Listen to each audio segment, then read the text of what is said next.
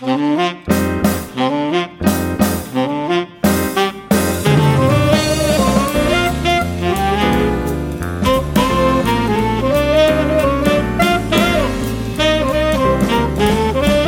ho hello!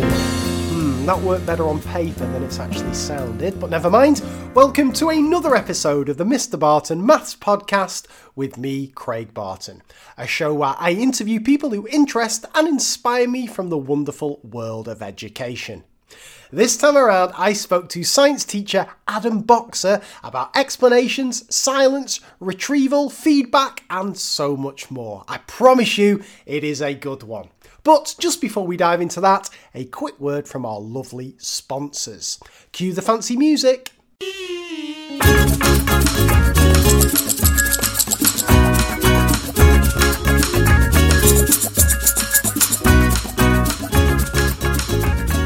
This episode of the Mr. Barton Maths Podcast is proudly supported by the Loughborough University Mathematics Education Network, better known as Lumen.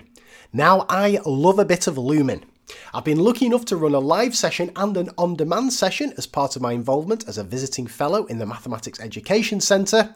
And as regular listeners may remember, I also recorded the two series of Research in Action podcasts featuring researchers from Loughborough University.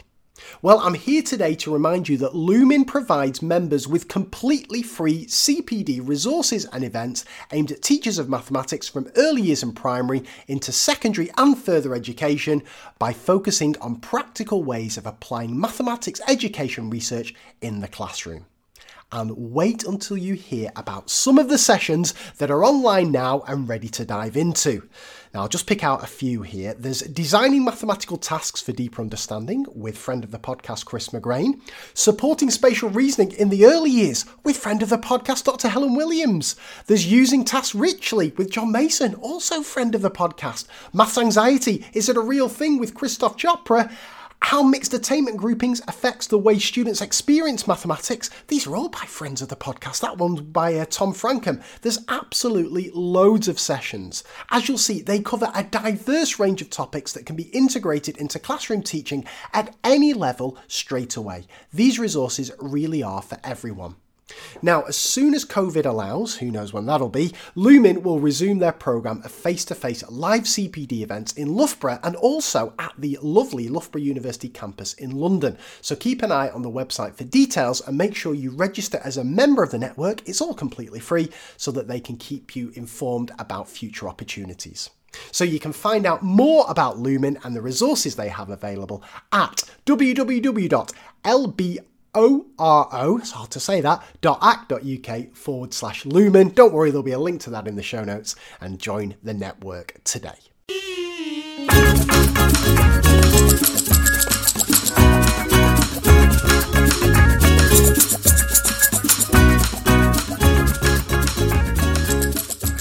Back to today's episode with Adam Boxer. Adam is the head of science at the Totteridge Academy He's co founder of Carousel Learning and he's the author of Teaching Secondary Science A Complete Guide. Adam is a strong advocate of cognitive science and explicit instruction, and he cameoed on the podcast during my Teaching from Home series during the first lockdown. I've been a huge fan of Adam's writing, both in the form of blogs and tweets, for many years, and the release of his book marked the perfect opportunity to get him back on the show for a proper long chat. Over the course of nearly three hours, hmm, we discussed the following and plenty more besides. What makes a good explanation? What role does silence play in Adam's lessons and how has this changed over the years? Is it important that maths and science departments work together and if so, how? What role does technology have to play in terms of retrieval? We talked about observation feedback, engaging with research and so much more. It is an absolute cracker this. Whatever your style of teaching, experience or subject, I think you'll get a lot out of this conversation. Now, I've nothing actually to plug this week, so I just wanted to take this opportunity to say a massive thank you to everyone for listening to this show over the last six years. Yep, December 2021 marks the six year anniversary of the first episode of the Mr. Barton Maths podcast. Now, if you want to support the show, then the very best thing you can do is to add a review, ideally a positive one, on the podcast platform of your choice. Maybe you could also recommend an episode to a friend that you think they'll like, perhaps this one if you've got any uh, non maths colleagues, if you're a maths teacher. And if you really want to push the boat out, then I do have a Patreon page set up where you can make a donation to support the show, and there's a link to that in the show notes. None of these are necessary. I'm just very thankful people still listen to me babble on after all these years. Anyway, without further ado, here is Adam Boxer. Enjoy. Oh, I should say, just before Adam comes on, I'll tell you what, we. Uh, the language takes an absolute downturn about an hour into this show. Um, Adam asks if he's allowed to swear. I make the mistake of saying yes, and then it all goes uh, downhill from then on. So if you've got young children listening to this, you might just want to cover their ears uh, a little bit later on. But it all adds to it. It all adds to it. Enjoy this one. I know you will. And as ever, I'll see you on the other side.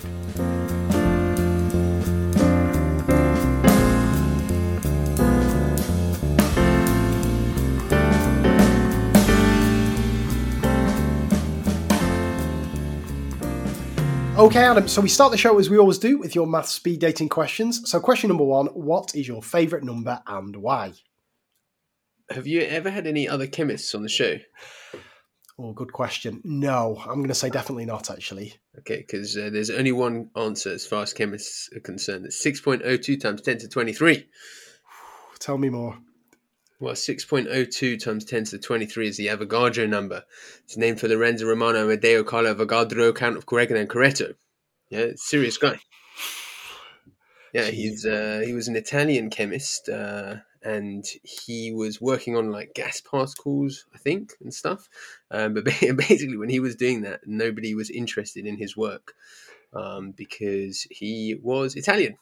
Uh, and back then, if you wanted to be a chemist, you had to be British, uh, so English or Scottish, uh, or French. I think the first wave of great chemists were French, and then after that, they were English and Scottish. And because he was Italian, he was pretty much ignored. Um, but then uh, later on, they named this number, this 6.02 times 10 to 23, after him um, kind of I guess in honor. I think I think I've got the story right. There'll be a listener out there who's told me I've got it wrong, but I don't care. It's a good story anyway.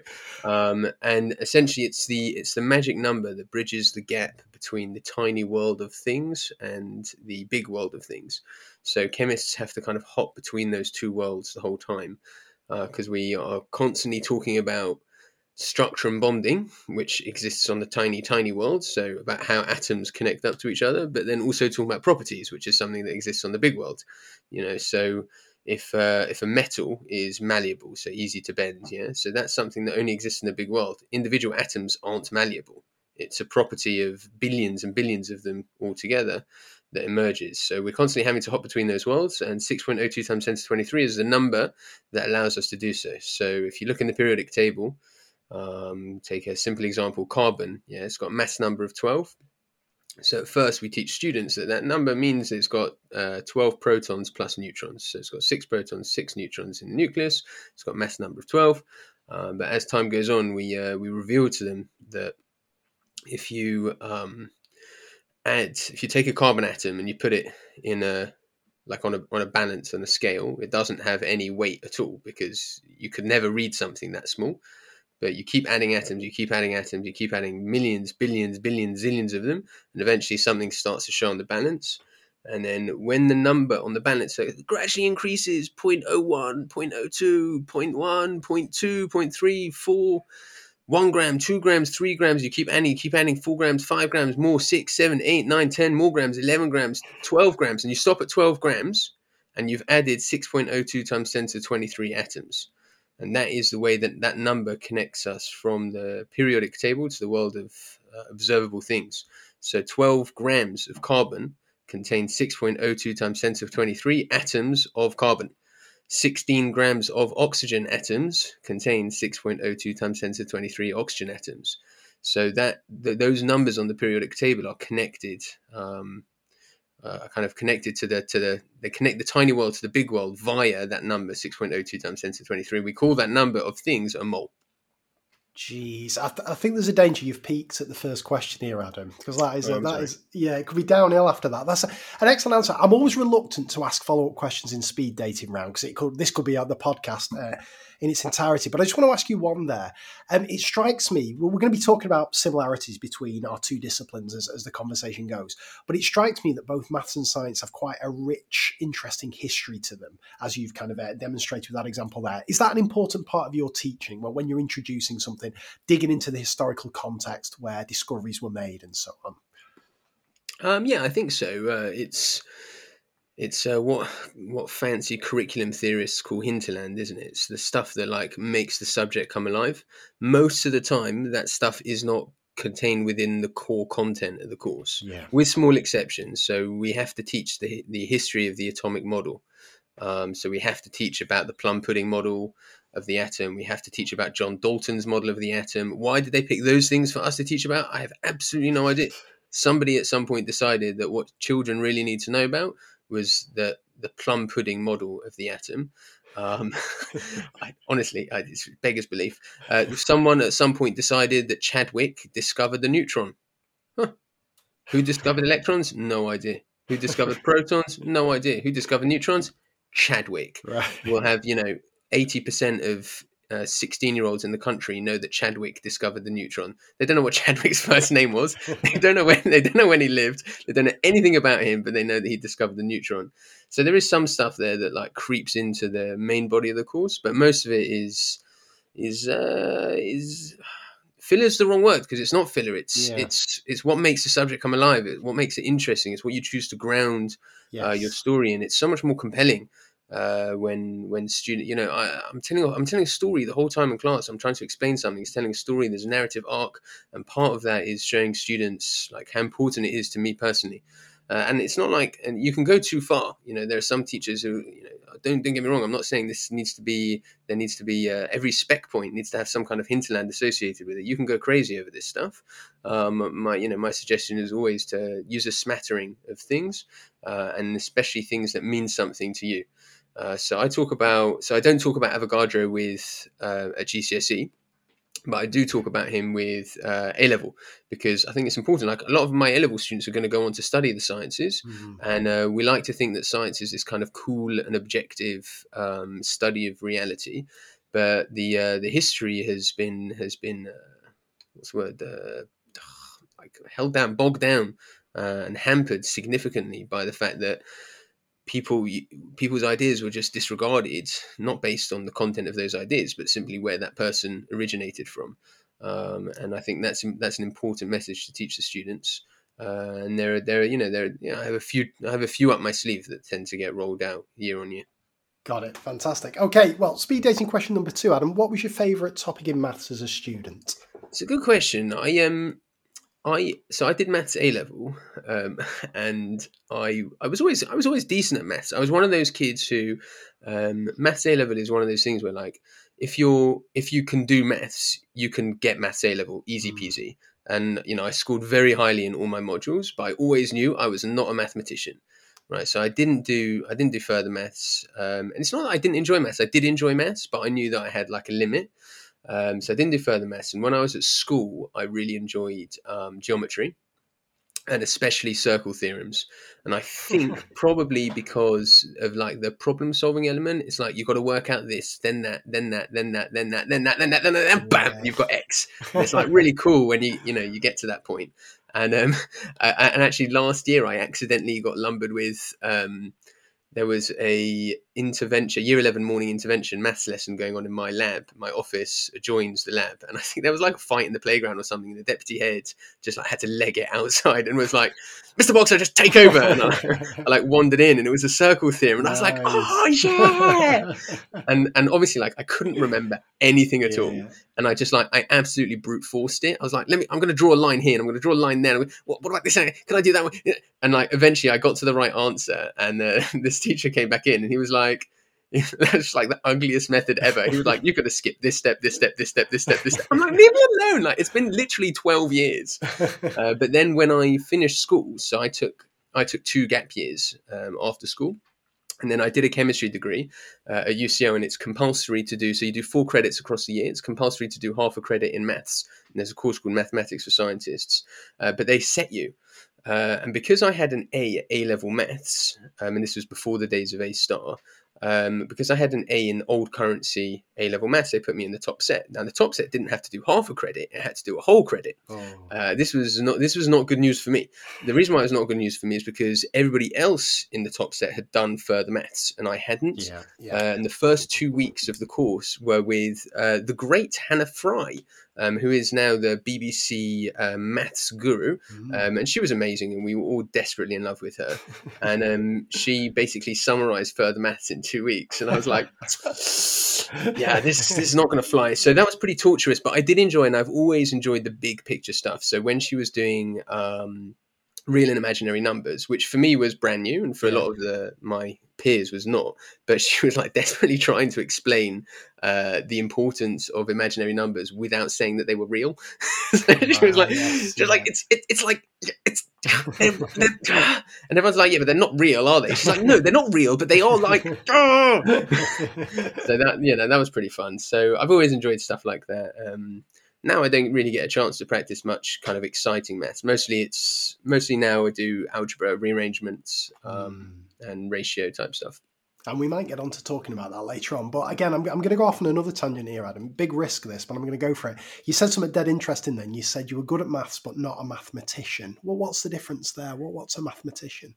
Uh, I mean, I don't know. I, I like some people really like maths; they love it. Yeah. So, and peop the people who do maths at university are generally, I guess, really enjoy maths. Recreational mathematicians. Mm. Um, I think that's I think that's something that that a lot of people don't realize that some people practice maths for Yeah. fun um, and Yeah. as recreation. And I was lucky enough in my not, not in my current school. We've only just started our sixth form. In my last school, I worked with a lot of very, very, very talented mathematicians.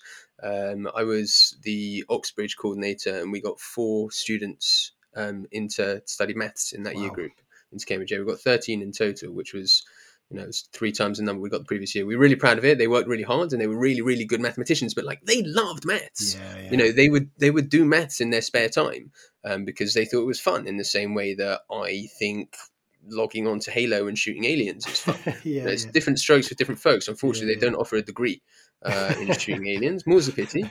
Um, I think you'd probably get better take up at university. But uh, but anyway, so uh, that's digressing for sure. But yeah, so it's just um, yeah, I, I knew it wasn't for me. I knew I didn't want to study it, even though Yes. I've quite enjoyed it. Got it. Fantastic. And final speed dating question, Adam. Uh, what job would you like to do if you weren't involved in education? Yeah, I I have no idea. Um, it- look, I haven't had any other job. You know, I I took two years out and I wasn't working. I was studying um, in Israel. I did my university degree and like I did some like temp like admin roles in the summer and things like that. And then I was straight into applying for PGCE. So I don't know. I got um it was touch and go for me actually because I got rejected from the first two places that I applied Wow. for and and it hit me like quite hard.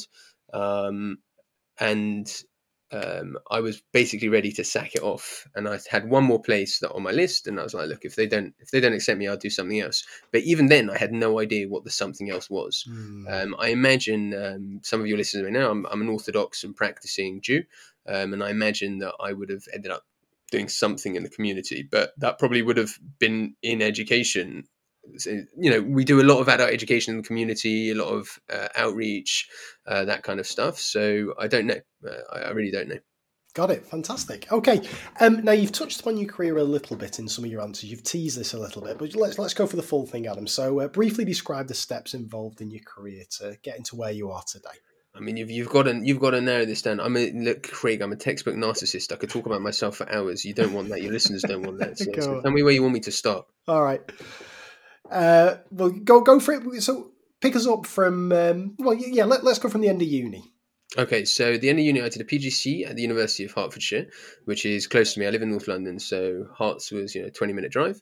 Um, I had a, I loved it, absolutely loved it. Um, I instantly became a ginormous edu nerd, um, and I was um, I was very much the caricature of the like young, hip, flashy, whizzy bangy type teacher who just wanted to try everything and do all the games and all the laptops and all the posters and all the quote carousels and all the group works and all the thinking hats and all the taxonomies. I didn't just stop at one. I had several taxonomies.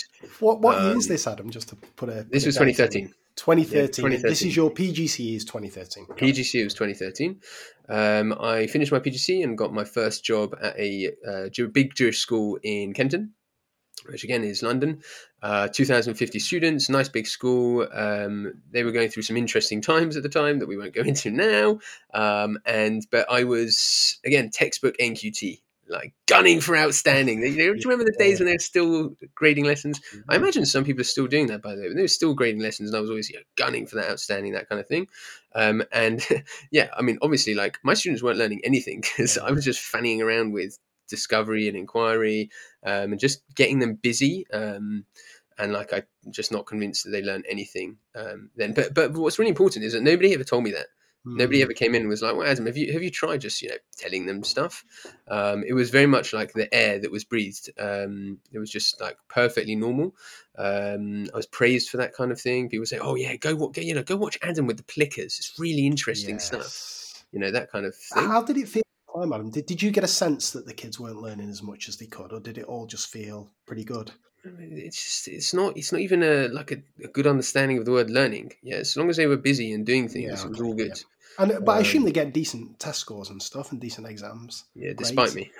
right. Okay. Yeah. Yeah. Yeah. yeah you know, uh, there's all sorts of things that go into a student's test results, and remember, you know, even even back then, so now it's even more stark. But back then, you know, you didn't need to get that many marks on a GCSE mm. science paper in order to get a decent grade.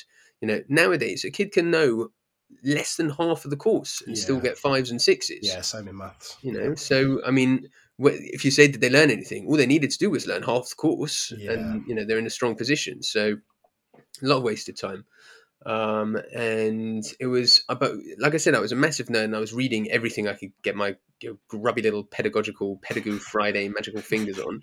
Um, and I read the TES cover to cover every week, and I read. I used to like this guy. There was this this guy called Tom Bennett who um, used to write a behavior column yeah, in the uh, in the TES back then. I used to like his, and there was another guy whose name I've forgotten. Uh, what was his name? Someone will tell me. Um, View from the chalk face. This old primary head teacher used oh, to write. Oh yes, yes, Remember? I know the one you mean. I do know the one you mean. Yes. yeah, I used to love his stuff. Um, and every so often there was some article bashing this fusty old uh, traditionalist, didactic, uh, sage on the stage type teaching. And I was like, well, I'm glad I don't do any of that. Yeah, yeah. And um, anyway, at one point I was reading this article by this guy called Tom Bennett, um, and he said you should get on. That he said that teachers should get on Twitter.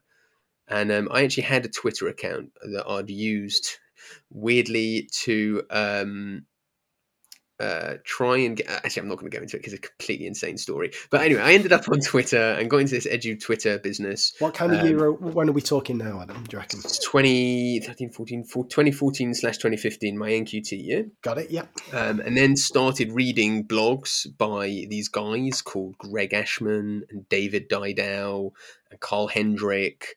Um, and slowly I started um, realizing I might be wrong uh, about literally everything. And then at one point, I read the um, 2014 "What Makes Great Teaching" by the Sutton mm. Trust, uh, Lee Elliott Major, Rob Coe, etc. That is now it's now got revamped as the Great Teaching Toolkit by mm. Evidence Based Education, uh, which is, by the way, excellent. Yeah. Um, but the 2014 document is still brilliant, and they've got um, they talk about what things make a great teacher, but they also talk about things which make a rubbish teacher. And um, some of those I knew about. Like one was learning styles, and I'd never gone in for learning styles because I'd always been taught that that was nonsense. So I was, I was fine with that one. I was reading this thing, I'm like, yeah, learning styles is a load of nonsense. I know all about that one. And then the next one was that discovery learning is likely to be completely ineffective. And I was like, what? Hang on, because uh, mm. that's what I did the whole time: discovery, inquiry, projects, all of that uh, research, and um, they've got they had like, two sentences, and that was it. And it just said, "Yeah, it doesn't work." See Kirschner, two thousand and six. And I was like, right, well, I'm going to look up this Kirschner business, and I go online, and it's got three and a half thousand citations at the time. It's gone up by miles now, mm. and um, and I was like, well, hang on a second, I'd never, I'd, and I read a lot of edu researchy type stuff. I'd never seen anything that had anywhere close to that kind of hit count. Um, I now know there are now. I now know there are a couple of pieces that that have that kind of uh, traction. You know, I think um, Lee Shulman's 1986 one uh, about pedagogical content knowledge. Mm. That's that's got like you know thirty thousand citations or something. But most of them, most, you know, the a friend of mine, he um, he he worked. he's such a loser. He worked out how many education research pieces are published each year. Um, and then looked at the number of citations, and the modal number of citations for an education research paper is zero yeah. by miles. Yes. Yeah. So so uh, then I read this article and I'm like, and and it's talking about randomized control trials, and I'm like, well, hang on, this isn't how you do education research. Education research is about you know sitting around chatting to a kid after observing a lesson. It's like this is madness.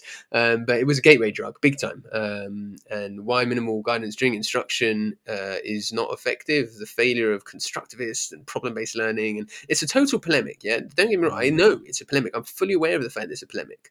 Um, people are like, yes, but it's such a, you know, it's so biased. I'm like, yeah, okay. They don't make any pretenses. Yeah, Mm. like read the title. It is clearly a polemic. They know what they're doing, but like it's drawing on randomized control trials. So I look up the randomized control trials. I'm like, oh my god, these things are like based in actual science and actual evidence. Uh, and the the most annoying thing was that I'd been suckered. I'd been absolutely suckered, and I'd spent such a long time, you know, online as a internet troll, not troll, but like an, an internet warrior against anti-vaxxers and homeopathy, and that was like an important part of my identity as a science person. Um, and I'd, you know, I'd read Bad Science by Ben Goldacre when I was like Mm. 16, and it had a massive impact on me. And then I was like, oh my god, I've been suckered. I've done all of this absolute nonsense, um, and that was all kind of really kicked off in my second year. Uh, so my NQT plus one year, which was 13, 14, 14, 15, 15, 16. Um, but, but, but, and, but it took me a long time to like fully um, about face. Such extent, in my second year of teaching, uh, we had these blue sky performance management targets. Do you know blue sky? Yeah. yeah, so we had all these so. performance management targets. I'm blessed now. I'm at a school where we don't do performance management targets because they're obviously ridiculous Mm. when you take a step back and think about it. And so one target was always about um, uh, data, something. Yep. One target was always about something to do with the department, um, and one target was free. And my target in my second year of teaching was to do more group work. Right. Yeah. Okay. Yeah. And yeah. now I can very safely say that I've not done any group work for about six years. Um, Right. That's not. That's not. By the way, just just to be really clear, like that's not necessarily a thing about group work. My our maths department at school uses Mm. tons of group work, and their results are literally off the charts. They have the seventh highest progress rate in the country. Um, so I'm not going to besmirch group work, but I'm definitely going to besmirch the way that I practice group work. Like they are incredibly skilled teachers. I'm simply not skilled enough to do what they do. Uh, that's fine. That's fine. They don't have a problem with the way that I teach. I have a problem with the way that they teach. We both have something to learn from each other. Um, but it does, you know, as as far as just like the simple picture goes, the group work that I was doing was categorically rubbish, um, and I thought it was ace. Um, so yeah, anyway, I moved schools another couple of times. I'm now head of department at um, the Totteridge Academy, which is an absolutely magnificent school uh, in North London, and it's my third year there. Um, and they have not been easy years. Um, we're kind of a rapidly improving school. So when I joined, the year that I joined, there were five science teachers. The previous year, there'd been two and a half um, and yeah, so I say two and a half. One of them had joined halfway through the year. One of them was an experienced teacher, and one of them was had been in their first year as a teach first. So it's not exactly you know the the stablest of ships to begin with. And then we had my first year there was was really really tough. We were moving houses and had some family stuff going on and build doing a building project as the house was being done and something was going wrong every single week. I got phone call once the house had been broken into and all the builders' tools have been nicked. I'm like, great, I've got year oh. seven period three. What am I supposed to do? Yeah, that kind of nonsense. And it was just absolute carnage. And meanwhile, trying to build a department from scratch because there were science teachers, but there was no science department to speak Yeah. of. There was no routines, there was no rigor, there were no habits, no resources, no assessments, no trackers, nothing, nothing, nothing, nothing but nothing. So the phrase that, the phrase that my boss Chris uses is building the ship, uh, building the plane while it's flying, uh, is very much what was going on. Because this, this by the way, is the big. Th- I'm digressing massively here. This, by the way, is the big difference between the public sector and the private sector. That you know, in the public sector, sorry, in the private sector, like you can expand and contract, right? And you can you can put a break on certain projects and say, right, well, we're just not going to do that for a bit while we sort out this. Um, and you know, like my work on Carousel, so Carousel Learning, the snazziest quizzing platform available, Nice. um, is and and like you know, there's stuff that we really want to do, but we just don't have the capacity to do. So we have to prioritize and we put things in order and we say, right, this will come in three months' time, this will come in four months' time, and you have a roadmap. But you can't do that in a school. You can't just be like, you know what, guys, actually, we're just I know that the entire trust are doing mocks in November. I just don't think we're ready for them, so we're just not going to. Like you can't do stuff like that. You can't push off GCSEs. You can't just stop teaching for two weeks while you get your resources in order. So it was absolute frantic chaos. And right when I thought things were going okay, um, January, then February, then COVID. Um, Yes. And so it's been a very difficult couple of years. I imagine there's not a head of department in the land who's been having a particularly easy time. This term has been particularly difficult. Um, I don't know if that's because it's on an absolute level, it is categorically worse than the first term of last year was, but it really feels like it. Yeah. Um, at some point along that, I accidentally became the co-owner of Carousel Learning, as Mhm. mentioned, um, and I now actually do four days a week in school, and one day a week from home, working on Carousel. That's that's That's that's, a biography. Will That's that good do? pace. That was good pace. That was good pace. Um, I'm just going to backtrack. I just want to ask you one thing, Adam. Um, Yeah, because your journeys it's, it's fairly similar to mine in, in the sense that it sounds like we started teaching in a similar way, then had a bit of a, I always call it kind of a mid career crisis, but for you, it came really early on in, in your career. Well, one thing I found when I started reading these articles, like the Kirschner article and a lot of Sweller's work, I, I went out my way to try and find the as much evidence for the opposite view, so as much evidence for discovery, for inquiry, and so on. But but I- but I struggled. And for, for you as a scientist, was that a similar thing as well? When when you saw this this evidence, did you purposely go out your way to try and find the counter argument and, and find as compelling evidence, or or because I often feel I was guilty of. Once I'd made up my mind that what I was doing was wrong, I was like, okay, right, let's just stick to that because that's quite a coherent narrative now. What, what, what was it like for you? um, I think, I think for for me, it wasn't like there was one moment that radically changed my teaching. You know, it built up over time, and for a lot of a lot of your listeners now won't be aware of a lot of the stuff that we read back then. What I call what I call edu Twitter 1.0 or like the edu blogosphere 1.0. You know, these heavy hitters. You know, other than, you know, Greg is still tweet is still um, blogging twice twice a day at the moment. But like David doesn't blog so much anymore. You never get a blog out of Tom Bennett. Um, people that were really influential on me back then: Jo Facer, Dawn Cox. Um, you know, a lot of the, a lot of them don't blog anymore. Yeah. So, but those were the kind of big polemic. You know, Daisy, Daisy Christodoulou. Yeah. So, seven myths about education. It's it's a it's an unabashed and unashamed polemic. Yeah. No, it, for sure. Um, but but I, I don't even know how many people have read that. You know, I know people that were teaching then might have read it, but Mm. most people coming up now aren't going to be reading it. Um, but I feel really quite strongly that a lot of those articles did take the opposing side quite seriously. Um, but for me, it was it's just a case of to date, no one's been able to show me any evidence that meets similar criteria of basic controls, basic Mm. randomization. You know, we have this in science the whole time with stuff like practicals where you know, someone said, you know, I, I say, well, can someone just show me some evidence that practicals enhance any aspect of learning? And I get sent a paper, uh, and I'm like, okay, well, there's no control here. Yeah, it's just one class where the guy's done a practical and then just ask kids questions at the end. There's no pre-test, there's no post-test, nothing. And then someone sends me another one they say, oh, well, here we've got a post-test and there's a control. And I say, okay, well, what is the control? It's a video. The kids watch a video for an hour. And I'm like, well, that's not that. And, and it says in, in the abstract, it says it was compared to the, the it was compared to a controlled condition of a more traditional teaching style. And I'm like, I mean, I mean, stretching stretching the word a bit, isn't it?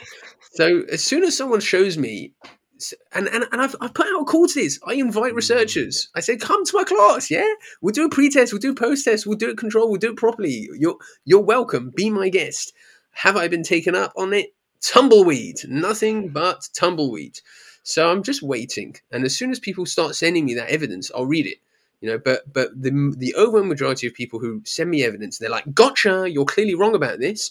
I look at it and i'm like this is dross. It's just not it's just not worth it. People suggesting theoretical models with no empirical basis people not controlling things properly no pre-test no pro no post-test um, no sense of randomization no objective useful criteria by which i can say yes this is really really strong evidence.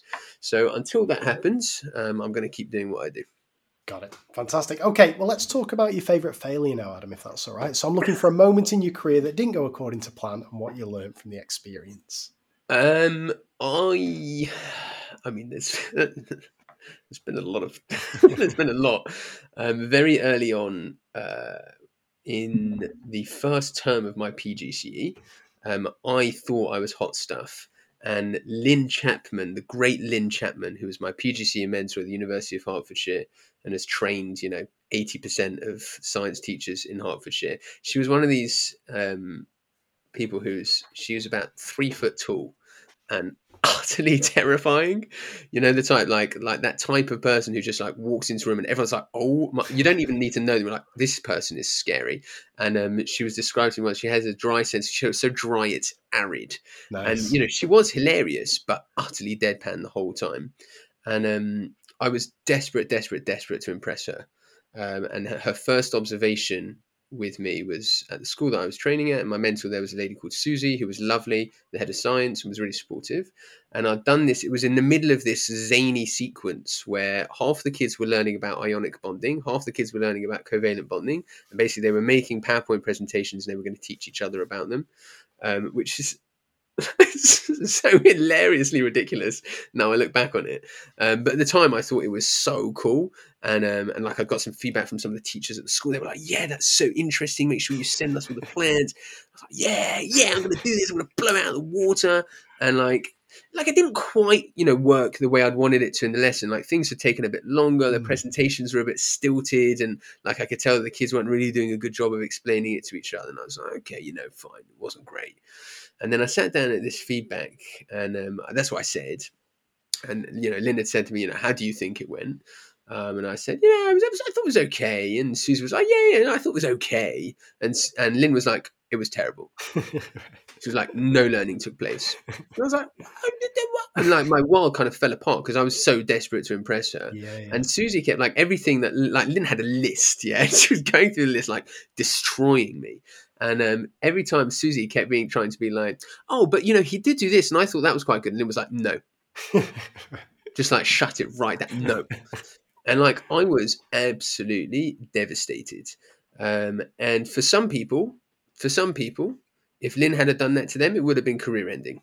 Yeah, they just wouldn't have turned up the next day. Yeah, yeah, yeah. Um, but for me, it was absolutely 100% what I needed to hear because I was Icarus. I was trying to like be all singing, all dancing, always bang, and I just didn't have a clue what I was doing.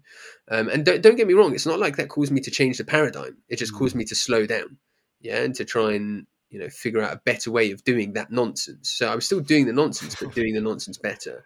Um, and I'm sure that she wouldn't have done that to somebody else, and, and a different approach wouldn't have worked for me. Like a softly, softly approach wouldn't. I was so arrogant, you know, so full of myself that a softly, softly approach with some people, they just you're always worried that people will hear what they want to hear. And when you take mm. a softly, softly approach with someone who's got a huge ego, they just don't hear you. They just yes. don't hear you.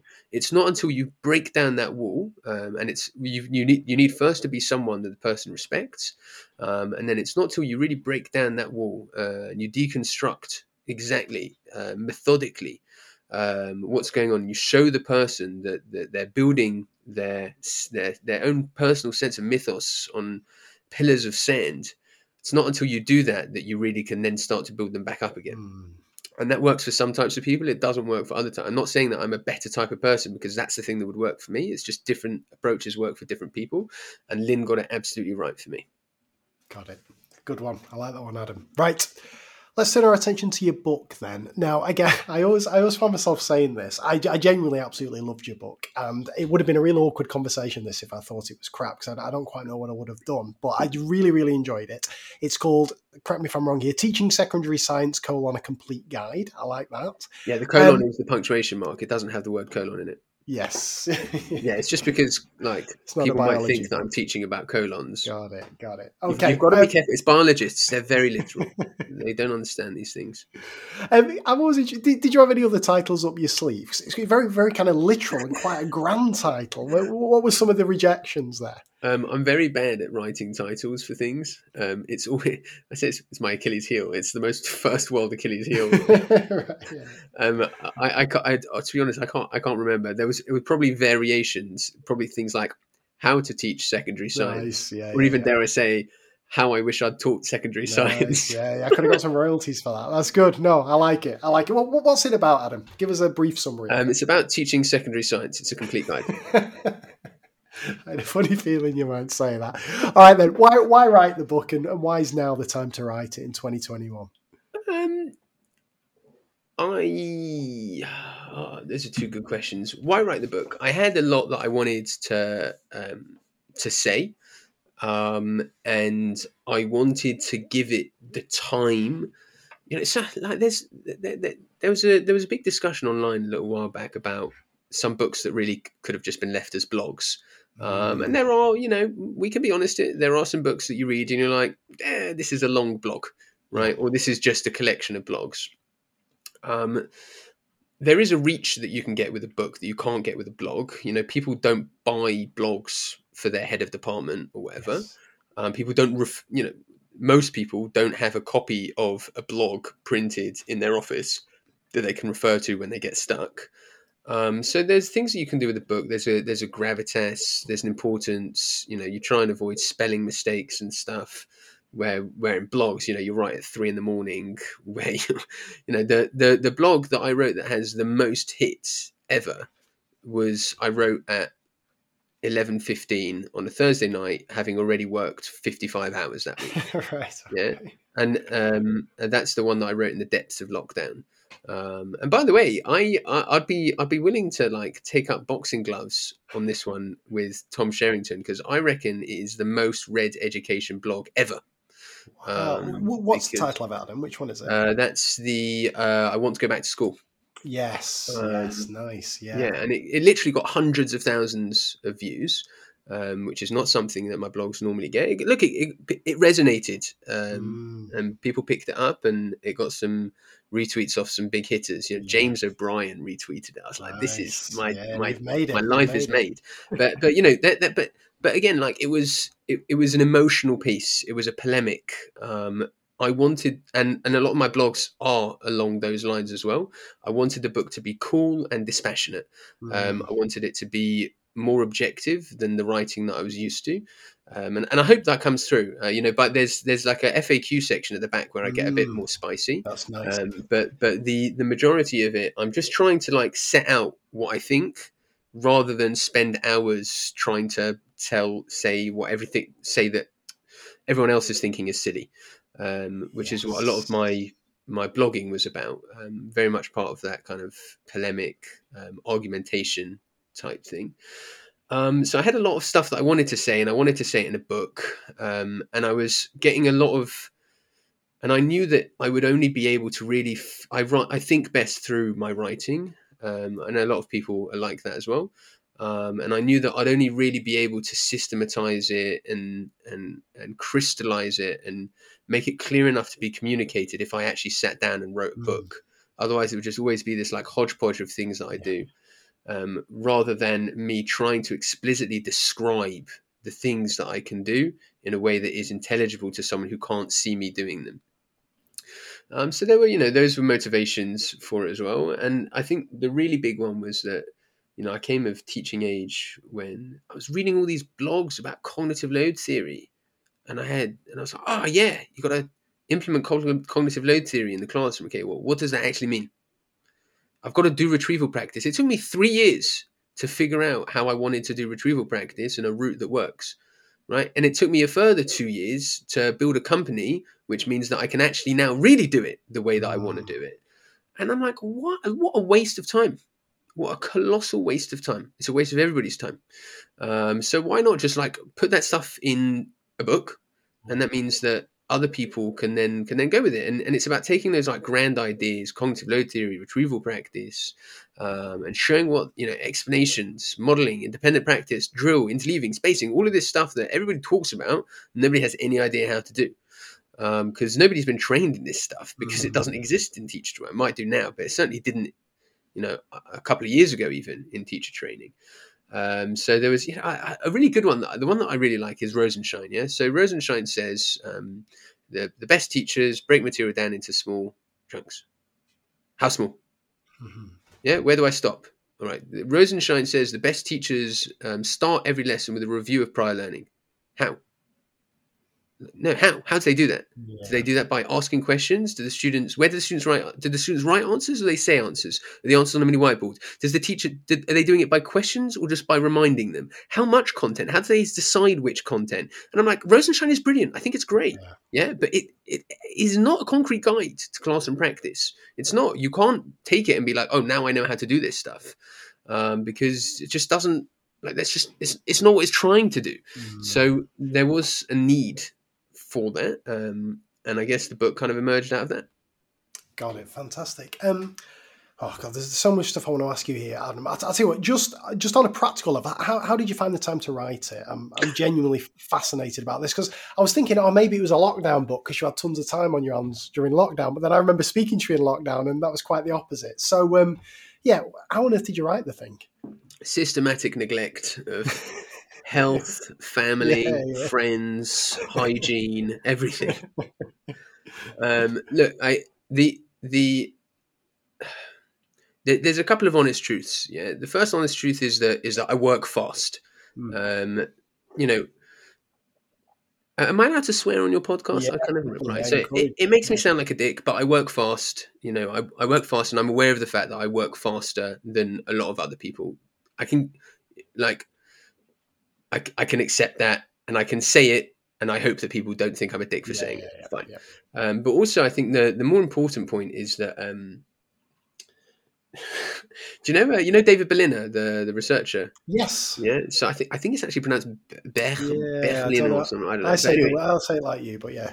I don't know. This guy's writing. uh, He's he's writing research in the eighties and nineties on expert teaching, um, and he's basically observing. This is for the benefit of anyone who's not familiar with his work, which is brilliant. It's so interesting. He's observing these expert teachers and looking at the stuff that they do, uh, and and comparing it to novice teachers Hmm. and like some of it is some of it is obvious so for example expert teachers are more likely to come up with questions on the spot whereas novice teachers need to sit down and plan them expert teachers think about teaching over the long term they think about where they need to be in a month or two months whereas novice teachers are thinking about the the lesson that's in front of them when expert teachers see disruption in the lesson, they look for the cause of the disruption rather than the manifestation. They look for the kid that's thrown the bit of paper or whatever, rather than the kids who's outraged at the piece of paper that's been thrown at them whereas novice teachers fixate on the first thing that they see. Um, and and on almost all metrics, expert teachers outperform novice teachers. There, there's do you know what the one thing that novice teachers do better than expert teachers? No, go on. Not lose their shit if they're put in a different classroom. Is that right? Oh, yeah, yeah. Like so in, in yeah. one of his studies, he like he, he literally just he just like asks them. He's like I, I can't remember if he asked them or if he actually put them into different classrooms. And the expert teachers they like broke down. I think there's one bit where he's like one one teacher literally cried because they were in the wrong classroom. Because the idea is that expert teachers they've just like automatized so much of what Yeah, they do, and so much of that is down to the physical environment around them That's interesting. um, the, the the way they walk around the room, the where where everything is placed, they know exactly where to go to get their pens and their puncher and the glue and the this and the that and the other. and if a kid finishes, they know they've got a bank of questions here and blah blah blah. That it just like becomes overwhelming when you move to a different classroom. Um, uh, why am I talking about? Oh yes, right. One of the other things he um, discusses is where they plan. So he said that like novice teachers, they like sit down and they plan, yeah, and they'll block off an hour to plan, you know, the next day's lesson or whatever. Whereas expert teachers, they'll plan in the car on the way to work, they'll Mm. plan in the shower, they'll plan here, they'll plan there. I've been writing this book for five years. right. Yeah, Okay. in in the the spare minutes I have here or there while I'm driving to school, while I'm showering, while I'm supposed to be paying attention at the dinner table, uh, like the whole time. Yeah. So I wrote the book in six months, like physically. Yeah. Mm. But it was, it took me four and a half years to get there Yes. because that's how long I'd been thinking about it and trying to figure the stuff out. Um, and I'm very blessed that I have some absolutely astonishingly good colleagues at my school, people who are on operating on a different level when it comes to teaching and learning, and when it comes to communication, and when it comes to training others and and cut through. And I've been blessed to work with some really brilliant trainees who have forced me to clarify and come up with language. Like there are words that I've completely made up in the book, but I think they're helpful. Um, I think there's a lot of words we have that are made up in education, like for example, metacognition. I don't think that word is helpful. Um, but I think some of the words that I've come up with are helpful. I don't think there's a better word or a simpler word or a clearer or more concise way to communicate the concept that I'm trying to get get across. Um, but again, all of that is like the steady build up of just years of of, of thinking um, and, and and and an obsession almost. You'll maybe. have to give us some of your made up words, Adam. Give give us a couple of your best. Um, I like polysemic. Um, so it's not it's not really made up word because polysemic is an actual word. So monosemic and polys- polysemic in normal language refer to words which have just like one mm. meaning or words that have like lots of different meanings. So um, you know, I'm looking nicely at your uh, at your kind of what's behind you. So you've got television. Yeah. If you say to most people television, they know what you mean. Yeah. It's fairly monosemic. Whereas um, behind you, you've also got um, uh, like books. Yeah. Even if you say to book person book, well, is a book. What about an ebook? Mm. Is an hmm. ebook a book? What about when people talk about metaphor? What when they like book something in? Um, like, but that is literally a book because it's people would have written it in a book. So you, it's complicated, yeah, because you yeah, have yeah. most words have multiple kind of meanings and facets, and that's you know that's what makes study of language. It's what makes poetry so interesting, that kind of stuff. Um, so I moved that into the classroom when it comes to um, types of answers to types of question. So there are some questions for which there is only one answer. Yeah, mm-hmm. The what is the mass number for carbon? Twelve. Mm, yep. Okay. Uh, what is the Avogadro number? 6.02 times 10 to 23. But it's not just numbers. What is the word equation for photosynthesis?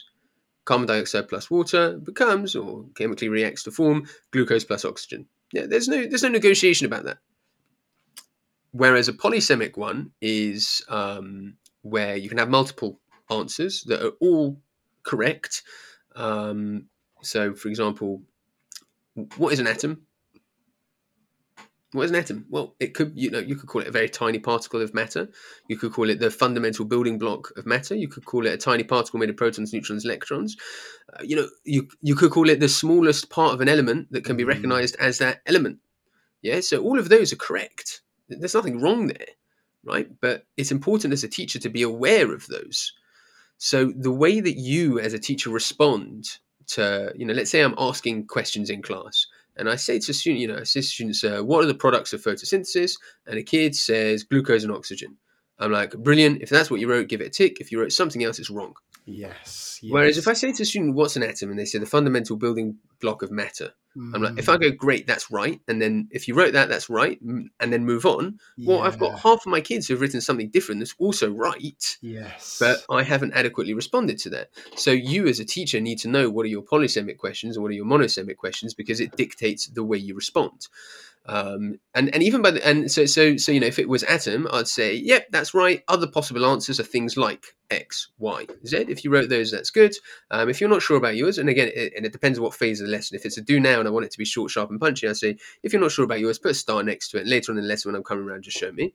Um, but if it's something that I want to spend a bit more time over, let's say it's prerequisite knowledge, so it's stuff that they need to access today's learning, uh, then I'll spend a bit more time on it, and I'll make sure I've fleshed out all of those different responses um, because you know students aren't as good at judging this stuff as a teacher is. So we'd need to do that. We might need to do that as a class. But like if I haven't thought that that, that word now is now useful to me because when I observe one of my colleagues going over a do now, um, and I just say to them, you know, you chose to go over this question quite quickly, but it's polysemic, and they're like, oh, you're right.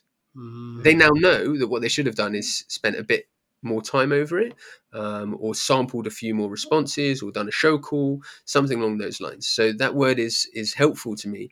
You know that that entire explanation that I gave to you, I've delivered now. Yes, and it means now that next time when I speak to them, I can just say, "Hello, polysemic," yes. uh, and they know exactly what I mean, uh, and we're done. We can just move on. Yeah, it's it's words are important. Yeah, and they they they stand for ideas, and there can be a whole world of ideas behind one simple word. Um, the, the the the key is trying to find the words that represent those worlds most accurately, most concisely, and most clearly, uh, and figuring out when to deploy those words. That's good. Can you squeeze in one more one that you've made up, Adam? That was good. That one. Give give us another if you can. Um, the the ones that I really like are the directions of travel, the dots. Um, so again, none of those words are made up. Direction of travel isn't made up, but the the principle of dots um, most certainly is, uh, and it's about the way that I frame an explanation. Uh, so again, this is a this is a classic example. So in everybody's read, um, everybody's read "Why Don't Teachers, Why Don't Students Like School" by Dan Willingham, Mm. uh, and in it he's got a chapter about the about explanations and narrative and making sure that you know explanations have like a narrative form. And he gives a couple of examples, but there's not enough to go on there for me in a science Yeah. classroom at all. He talks about the four C's: Yeah. uh, so conflict, character. Um, something else and something Yeah, else that I can't remember.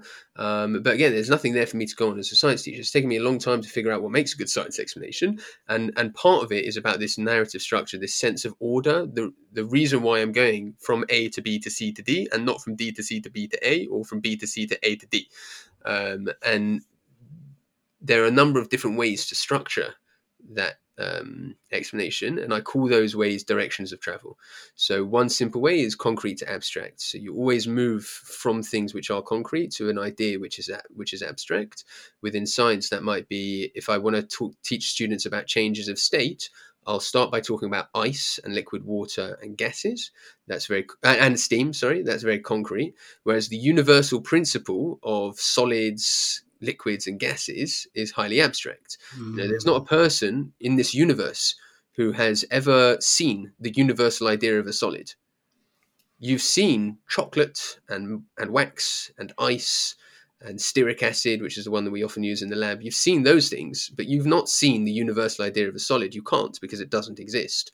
Um, so you always go from the concrete thing to the abstract thing, and that lends your explanation not only a sense of order, um, but which is which is which is both pleasing and reassuring as a student to hear, but it also actually uh, moves it in a way that is cognitively easier to understand.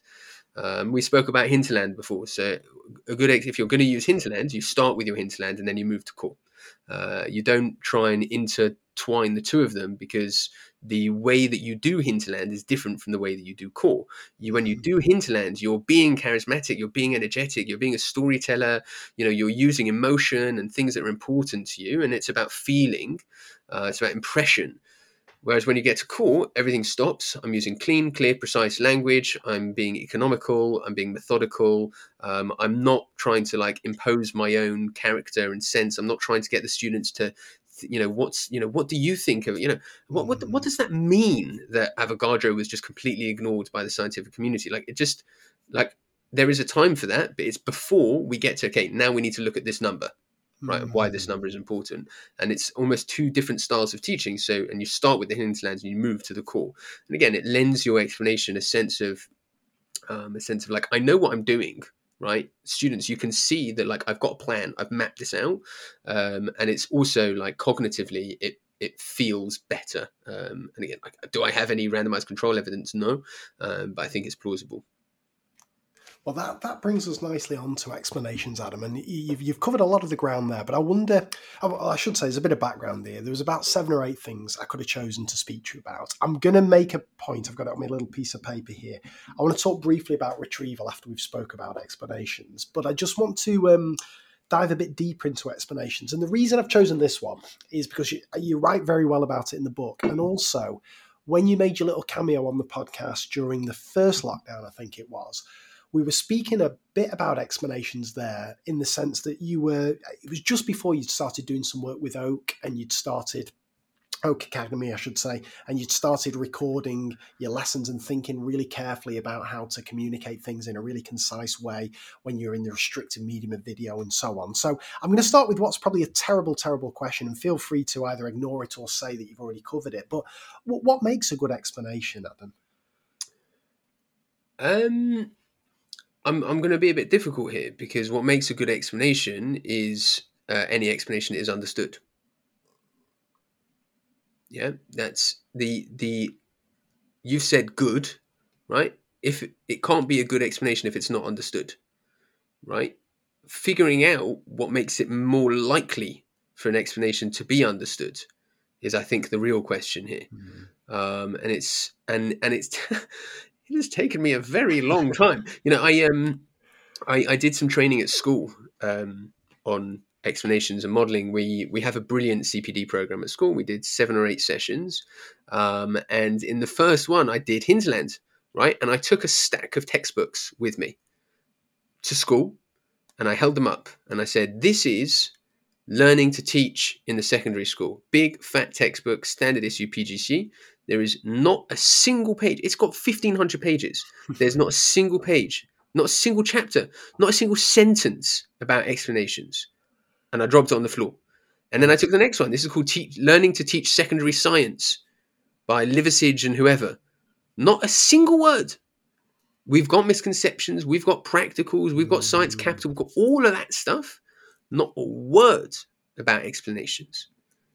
I then held up Teach Like a Champion. Yeah, because it's not for you know, I'm not in the business of just saying, yeah, the just just crapping on other people's houses. I think Teach Like a Champion is a brilliant book. I think everybody should read it. There's not a word Mm. on explanations. That's fine. It's not what he's trying to do. That's 2.0. I don't know if 3.0. I've not I've, I've not read it yet. You know, and, and I did the same for, you know, Rosenshine. Great. It says break the explanation into Yeah. small steps. Is that always true? Like, again, how small? By which principles? What, any sense of ordering at all? Mm. So, so, so nothing, as we say in Yiddish, gornished. It's a good word. It means nothing. Yeah, gornished. Just Right. nothing, nothing, nothing, but nothing.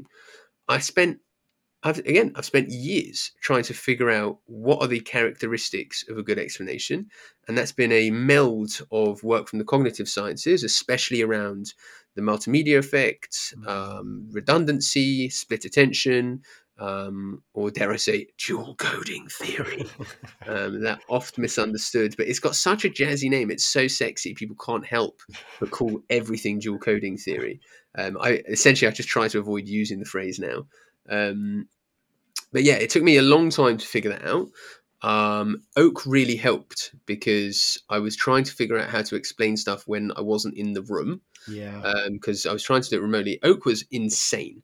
Um, we, you know, I did 44 lessons in nine weeks. wow. Um, while my wife, you know, I did it in nine weeks instead of 10 or 11 because I went into paternity leave on the ninth. Yes. Um, so I had to accelerate um, all the time while looking after my daughter four days a week and trying to run a department. It was the most, so that's where that, uh, that blog that I spoke about was written. It was the bleakest time of my life yes. because yes. I was wor- working. I dread to think how many hours a week. It was it was not good and it was not healthy. Um, and uh, and yeah, like long term, I've suffered for it for sure. I didn't realize at the time.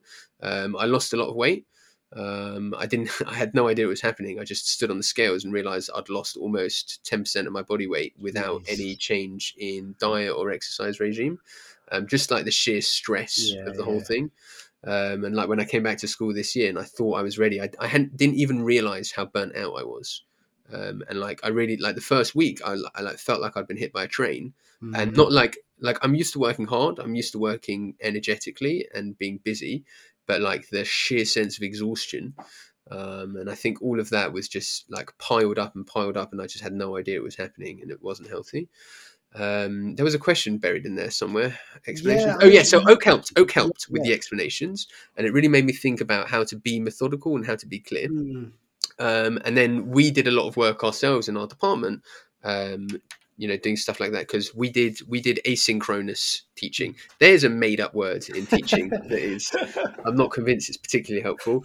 We did video lessons, yeah, right? yeah, yeah. um, and again, like the focus for us was on getting the explanation right, both because we felt that um, that explanations are super important, and like if we're not there, we can't check for understanding because we're not in the room with them. We have to make sure the explanation is brilliant, um, but also because we wanted to make sure that the time we were spending was actually an investment, and it's only an investment if it's going to pay back later. And and people who are working on different strategies for hosting a Teams lesson, yeah, that's time you're never going to get back. yeah. Whereas the videos that we made are now all saved. My my teach firsters are about to teach energy. Our next unit in year seven is energy when we finish with cells. Energy is tremendously difficult to teach, but they're very blessed because they have every single lesson from our booklet on energy Yeah, as a yeah. video. So, like, what better planning is there? Um, so we had to think really hard about explanations, but mo- but most importantly, I had to give people feedback about their explanations. And when Mm. you're giving people feedback, it is on you to make sure you explain yourself properly. And if you're fannying around, be like, oh, you know, when I do sessions about explanations, I deliver a series of different explanations, yeah. And the fir- and I always ask for feedback on each one. People do mini whiteboards, yeah. And the first one, it was always the same. People say it was really clear, like you spoke slowly, and I'm like, I'm like, that's rubbish feedback. Yeah, because if it wasn't clear, you say it wasn't clear. What wasn't clear about it? Well, I don't, you know, it just wasn't like quite clear. Mm. And I'm like, yes, but what is it that wasn't clear? Um, people say like it just didn't feel like things were in the right order. And I'm like, well, what would the right order be? Oh, I don't really know. Do you have a guiding principle to tell you what the right order to sequence your explanation is? No. So I can't, I can't give. It, it's unethical to give someone feedback if it's not actually going to help them right? So I had to think very hard about what these principles were, um, and and I think I've come up with with a decent, you know, I think there's about 100 pages in the book about it. Um, there's some stuff which is generalizable to all disciplines. Um, the need to direct attention. Yeah, you've got to tell students what you want them to be attending to, um, and that that includes minimizing distraction.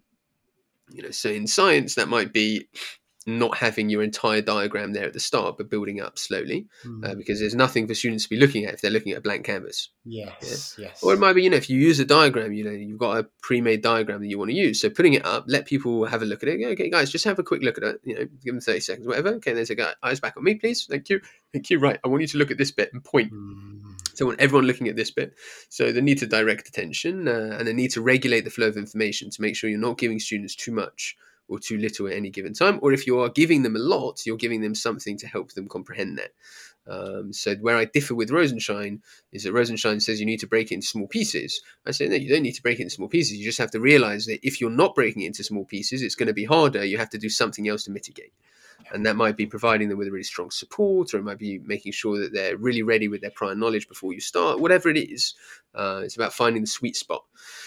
Um, so you know those are principles that make a good ex- that that are more likely to lead to a successful explanation. Um, and then also the directions of travel. So moving from concrete to abstract, I think is effective. Uh, moving from uh, things which are familiar to students to things which are unfamiliar to students. So you always start with things that they know about, and then go towards things which they don't know about, because you can use the things that they know about to help you get to the things they don't know about. Um, uh, something that I've not done in, in in our talk now is about moving from the example to the definition. So too often we give students a definition of a thing and then we try and illustrate it, and you're like, well, if they those are just words, yeah. So if you're about to teach electrolysis and you define electrolysis and say, now I'm going to show you what it is, you say, right, electrolysis is the separation of compounds into its constituent elements using electricity. Kids are just like, it's just noise. It's just noise, uh, and at best, it's a waste of their time. Yeah. Uh, and at worst, it just makes them think, oh, God, this is going to be really hard. I'm not going to get it. And they don't mm. listen. Um, and this is a problem with the idea of like writing learning objectives and stuff at the beginning of a lesson. Like, if the students understand what it means, then your lesson is a waste of time. If they don't understand what it means, then writing it down now is a waste of time. Yes. At best, at best, it's a waste yeah, of time. Yeah, yeah, uh, so that's another one. Hinterland to core is another one. Um, uh, simple to complex is another one. Um, but that might the simple to complex can take place over many years. So, for example, our students in secondary science, students' understanding of what an atom is starts off very simple and develops into quite radical complexity mm. by the time they're done in Key Stage Five. Um, what are my other ones? Wood trees wood. I love wood trees wood. Wood trees wood is you know the phrase uh, "seeing the wood for the trees." Yes. It's about where you see all the detail, you, you, see all the details, but you can't understand yeah. the bigger picture. And I think I get this a lot when I'm reading with my daughter. She's four and a half, bless her, and she's doing phonics at the moment. It's unbelievable, isn't it? By the way, how quickly they learn. Oh it's yeah, absolutely astonishing. But like, what she'll do is is she'll read the sentence, and it'll be like, you know, rat sat on cat. Yeah, and she'll go at rat at sat mm, on at cat, and then move on to the next page. I'm like, well, what just happened? And she's yeah, like, oh, what do you mean? And I'm like, no, no. So what you need to do is is find some way of showing the big picture and the small picture. So what I like to do is big picture, small picture, big picture, wood trees, wood. So you kind of show students like like in broad outline what you're trying to get at and then you drill into the details and then you must must must make sure you go back to that big picture so there's a sense of groundedness to your explanation that they understand like how it all fits together. Um, and sometimes what i'll do is i'll just literally run over everything from my explanation again really quickly. And i say look and what we just saw is how it moves from da da da da da da it might have taken me Mm. 15 minutes to get there and 30 seconds to summarize but it, that summary is really important um, what other ones are there? Oh, conflict. Yeah, so we spoke about the four C's from Willingham. So conflict to resolution, I quite like, which is where if you frame your explanation as like some kind of mystery. Yeah, so conflict can be. Uh, it doesn't have to be like between characters in a story. It's like you know. How do we get from this to like it? So uh, I don't know. Let's say we're doing extraction of metals. Yeah, so I want to extract iron from iron ore. I'll show students a picture of iron and a picture of iron ore and be like, how do I get from that, from this red, Mm. dusty, dirty rock to this shiny metal that I can use for drain pipes and I can Mm. use for screwdrivers and I can use for the table legs that your desk sit under and I can use for cars and I can how do I get from this to this? Yeah, and then you explain it and then you answer your question. So you do conflict resolution plus wood trees wood, um, and it's just uh, just feels really nice and right. Uh, I think that's all of them. I can't remember. I've got like eight or nine. I don't know. No, this this is this is great. This Adam. Um, right, I've got a couple of points and then a question for you. So, a couple of points.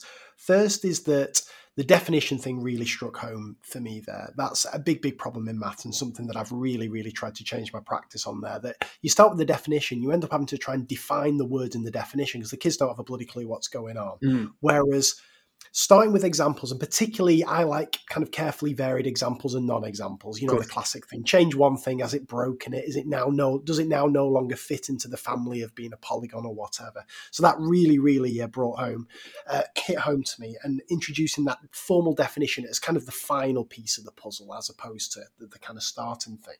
Uh, the second point I wanted to make, just talking about videos and um, explanations. So you may know I, I'm a big fan of doing silent teacher when I'm doing explanations uh, in the classroom, particularly kind of procedural things in mathematics, where I'll model a solution from start to finish in silence. Um, as part of some work I was doing with diagnostic questions in Eedi, we tried to do that with videos. Absolute bloody disaster. The kids hated it. It's terrible. Um, so the, the idea was let's try and replicate what I've seen work well in the classroom in video form. So the kids watch an explanation roll out in silence. The dropout rates were absolutely through the roof. And I, my conclusion that I reached, and it's something you've just alluded to there, is that the role of the teacher, particularly in, in particularly when it comes to gesturing and pointing and directing attention, is so so so important. And you can replicate that a little bit by kind of having a highlighter or a little PowerPoint like pointer thing. But nothing beats a teacher turning their eyes and pointing to something on the board and then looking around at the kids to see if their eyes are in the same place and so on and so forth. So yeah, I, I think it's interesting that you learnt a lot from your explanations when you were doing your oak stuff. I think the more videos I produce, the more I realize what works and doesn't work in certain media compared to compared to in the classroom. That was the second. And then the my question I wanted to ask you after all this, and feel free to comment on any of this. Well, just quickly on that second please point do, said, I, I don't know if it's true, but I heard once that when you look at most animals, so humans, you know, our eyes, we've got like whites. Yes, we've got Yeah, our yeah, yeah. irises and our pupils, and there's whites as well. Most animals don't have that. Most animals is like a black eye, Oh, um, and and the the evolutionary psychologists like, well, why, or biologists even, is like, why do we have, or what's the advantage of having whites? mm, Uh, and I definitely read once. I don't know, if, like I said, I don't know if it's true, but it's a great metaphor um, that it helps people. A lot of when you're a baby and you're learning, yeah. So when we do studies on babies, we look at the things that they're interested. We look at the things they're looking at. So we mm, know that if a baby is interested in food, they'll look at the food, right?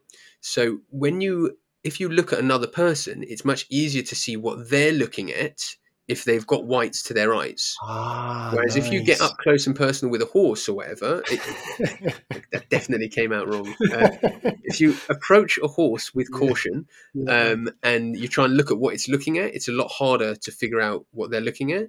So it could be that there's like a learning mechanism where where like babies they see what the parents are interested in and focused on and worried about, and it's like when you're walking past a certain area, you're like, oh god, there could be a Mm. dangerous animal or whatever in there. So you fix your eyes on it, and then the young person learns that this thing is important. This is something I need to be alert to. So I, again, whether whether or not that's true, I don't know. Um, I definitely read it somewhere.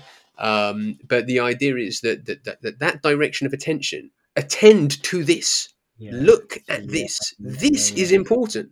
How how is a child supposed to know what's important and what's not? And you could just say, well, all of it. And if it's not important, then they shouldn't be you know you shouldn't be doing it i mean sure but you've you've got to make that clear to them um, and i think yeah so i think i think that stuff that you said about the sign and explanation you know you've got to realize how much like personal magnetism you have as a teacher in the Mm, room that makes the yes. silent teacher work and i have no doubt yeah i don't want to be mean about anyone but i'm sure you've seen it done really badly and a Mm-hmm. lot of time the times it will be done badly is because it's being done by someone who's not managing to bring themselves Yeah. into the room Yeah, uh, they're yeah, not managing to to have that presence. And and presence is presence is a bad word or it used to be a bad word because you'd say to trainee teachers you know you need to work on your presence and they'd be like well, well how? I said, Yeah, yes yeah. fine now, now I say it to people because I have specific strategies that people can use to work on their presence. Yeah so Lemov moves like square up stand still um, project your voice speak from your diaphragm Mm, um, be um, when you're talking, make sure that you're talking to the furthest student, not the closest student. Step away from the speaker, Pastore's perch. All of that stuff helps build a person's presence in the room. So I don't have a problem recommending it to a person as feedback. But if, when a person isn't doing that and they're not injecting themselves, then something like a silent explanation just won't work. yeah, It just won't and and that that that means it's that means it's a hard thing to do well um which you know doesn't mean it's not worth it. It just means it's hard to do well. And when you remove some of the conditions by Yeah. which it makes it easier to work i.e you being there then it makes it even harder. Absolutely, absolutely. Um, my question I was going to ask you, Adam, is one of the things I, I was thinking when I was reading your book was this could very, apart from the specific context, this could very well be an excellent book for maths teachers. To it could very well be called, you know, teaching maths a, a complete guide because I, I, I didn't find a single principle that I couldn't transfer across. So I wonder when you're writing this book. Uh, did you have that in mind? Were you was were you kind of thinking, I, really hope this breaks out of the of the kind of science bubble, or or is this primarily a book just for science teachers? When i when i said to you i've been writing this book for five years that's because i've been thinking about teaching science for five years i've seen hundreds of lessons i've delivered thousands of lessons have i delivered thousands of lessons Yeah. the Fermi estimate on that one. I don't know, a lot. Delivered a lot of lessons. Um, and those are the things that I think about. That's my primary concern. And I think the bad old days of 2000s to 2010, you know, broaching into 2015, pedagogy, teaching and learning, um, where anybody could observe anybody else and give feedback, and just a complete completely ignoring the disciplinary substance of the subject. I think you can go. I think, to be fair, I think you can go too far with that, and I think I've gone too far with that myself at times and said, if you're not a science specialist, I don't want you observing my lesson. Mm, I don't want you giving me yes, feedback. I think that's going too far because you know, take cold call as an example. Yeah, if I'm not using cold call in my class for questions that students should know the answer to, so let's say you know uh, I've got a question like you know what is the word equation for photosynthesis? And I don't do cold call. And someone says to me afterwards, someone, a maths teacher, an English teacher said, look, Adam, you know, that question, were they expected to know the answer? I said, yes, we did it last lesson. I said, so why didn't you use cold call? That is a very good, you know, that's totally reasonable Yeah, yeah. uh, as feedback.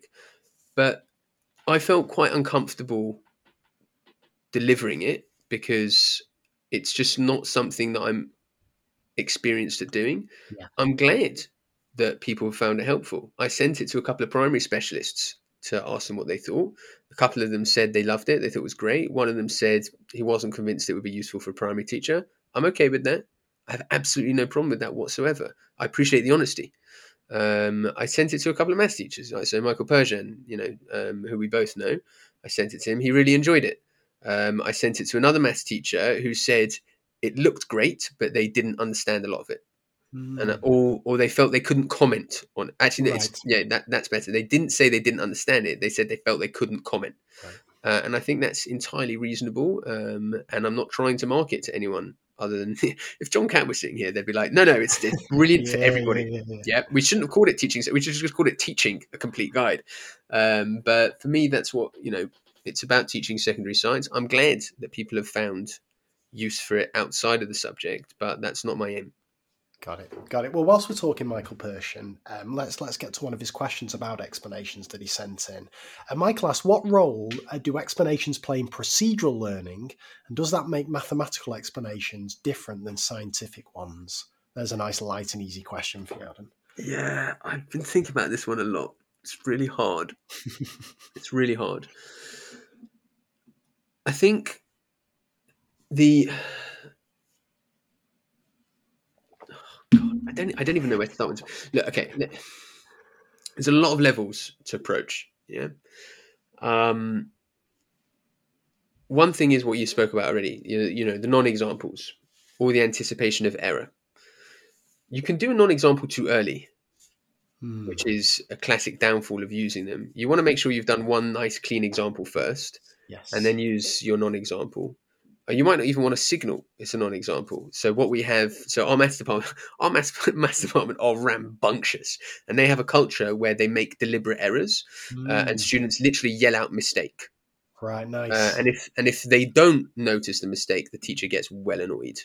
Um, it can be incredibly annoying to me when students yell at me that I've made a mistake. I'm like, this isn't maths. Shut up. I don't say shut up to them, but you get the point. Um, but but yeah, they do that deliberately. But you can do that too early. If you do that before the concept has started to become yeah. consolidated, it's it's the wrong time. Um, and anticipation of common error as well It is I, I for me is part of the same bracket Hmm. as um, non-example. You know, a lot of you will get this step wrong because you'll say, "Oh well," da, da, da, but you've got to realize that it's. Yeah. I think that's you know I think non-examples are great. I'm not sure that's an exciting answer to Michael's question. Um, there's the wide range, wide-ranging use of examples. Um, so just using loads of examples with your variations, like you said, um, but not just um, not just changing values or changing problem solving, but changing representations. So uh, I, Hmm. I'm very blessed this year. I teach uh, I teach top set year nine. Yeah, I've, it's a brilliant class. It's the best class I've taught in years because I'm classic Marta head of department. Um, so I've not given myself any really easy classes for a while. Um, and and actually, I felt so bad about giving them to me to myself. I put 37 of them in there, Wow. uh, and there are now 40 of them. Um, it's been a great year. so there's now 40 year nines crowded into my lab four times a week. Um, but we were doing, I, I give them some really difficult stuff to do. And because they they are taught by my colleague Sammy, who did, I don't know if you heard Ollie's podcast, yeah, best podcast I've I've ever heard. I would go so far as to say I thought it was absolutely outstanding. Yeah. other than this current one. But um, well, yeah, today, to the time of recording. Right. um, but yeah, Sammy's Sammy's just a brilliant, brilliant teacher, um, and he teaches them maths, and he's taught them maths since year seven. So their maths is really, really good. Mm. And um, I gave them a very thorny problem. We were doing isotope calculations, which is basically a weighted average. So seventy-five percent of atoms of chlorine atoms in the universe have a mass of thirty-seven. Twenty-five, sorry, uh, wrong, wrong way around. Seventy-five percent of chlorine atoms in the universe have a mass of 35 25% have a mass of, of 37 what's the average mass? Nice. so it's a weighted mass calculation. You have to do um, you know either 75 times 35 plus um, 25 Mm. times 37 divided by 100 or you do it as a decimal. You do 0.75 times 35 plus 0.35 times 35 and um, those they were fine with and we solved them and i explained the meaning behind i could have just given them the equation and said right just plug numbers in it works because that's what i do with many classes. I didn't do it with them um, but i wanted to explain it so i started with just four atoms then i made it to 100 atoms then we spoke about what the word percent really means um, and that was great. And then right at the end i gave them this devilish problem where normally you have what I just gave you is the abundance and the mass. So the abundance is 75% and the mass is 35, Yeah. or the abundance is 25% and the mass is 37. Yeah. But I gave them the average mass, Yeah. but I did, and so I gave them the average mass Yeah. and the individual masses, and I asked them to work out the abundances. Ah, nice. Okay. Yeah. Yeah, so it's essentially a function where you've got two unknowns. yeah. And the key step there is figuring out that the two unknowns sum to 100. Yeah.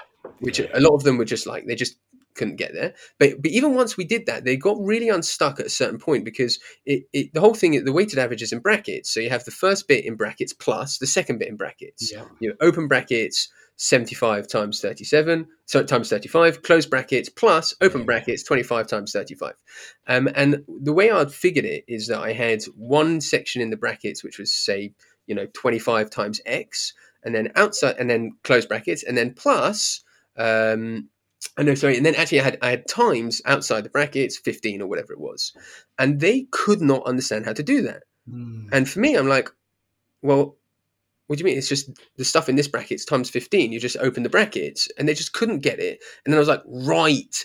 And I, I took that and I turned it into 15 open brackets and then put the numbers inside the brackets. Right, And they were like, oh, okay, we know how to do that. interesting, And I was like, I was like, the problem, the problem here is that they not that they can't do the maths, it's that they've not been shown enough representations. yes, Yeah, so they didn't realize that 15 open brackets, whatever plus whatever, is the same as whatever plus whatever close brackets times 15. Yeah, they just couldn't get that step. Um, so the idea of multiple representations is is so important as well um, when it comes to procedural stuff because you don't know exactly how the question is going to be asked, and things which are obvious and intuitive to you um, aren't necessarily intuitive to the students.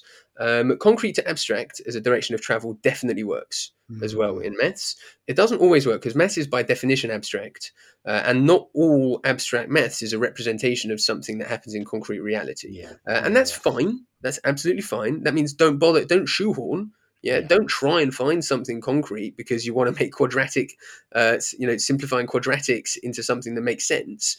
Because, like, why bother? Yeah, um, but there are way, you know, there are plenty of things that do have concrete representations. You know, um, uh, when we talk about stuff like the bar model or manipulatives, yeah, those are concrete representations where you do percents. You're talking about, you know, people having a certain number of things. Uh, probabilities is always a classic, and again, most teachers will be doing stuff like this anyway. Or um, when you're trying to um, when you're trying to move um, like an x to either side of an uh, of an equals or whatever, if you have like a balance or a scales, yeah, and you show students, look, I've got this many x's here and I've got two y's here. What must they Mm. be equal? You know that kind of stuff. How do how am I going to make them balance? That that's pretty concrete.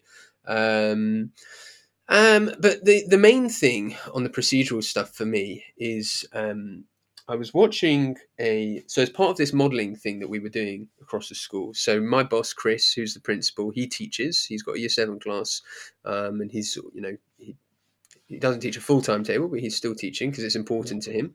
Um, and he sent a video of they use this technique called gelosia. Do you know gelosia? No. I, I, I, I, I, it means something. I don't even. I can't remember what it stands for. But basically, it's a, it's a long multiplication method where you have like a box, a grid, and you put the two numbers at the top of the grid. So if you're doing say like twelve times fourteen, you do a simple two by two grid.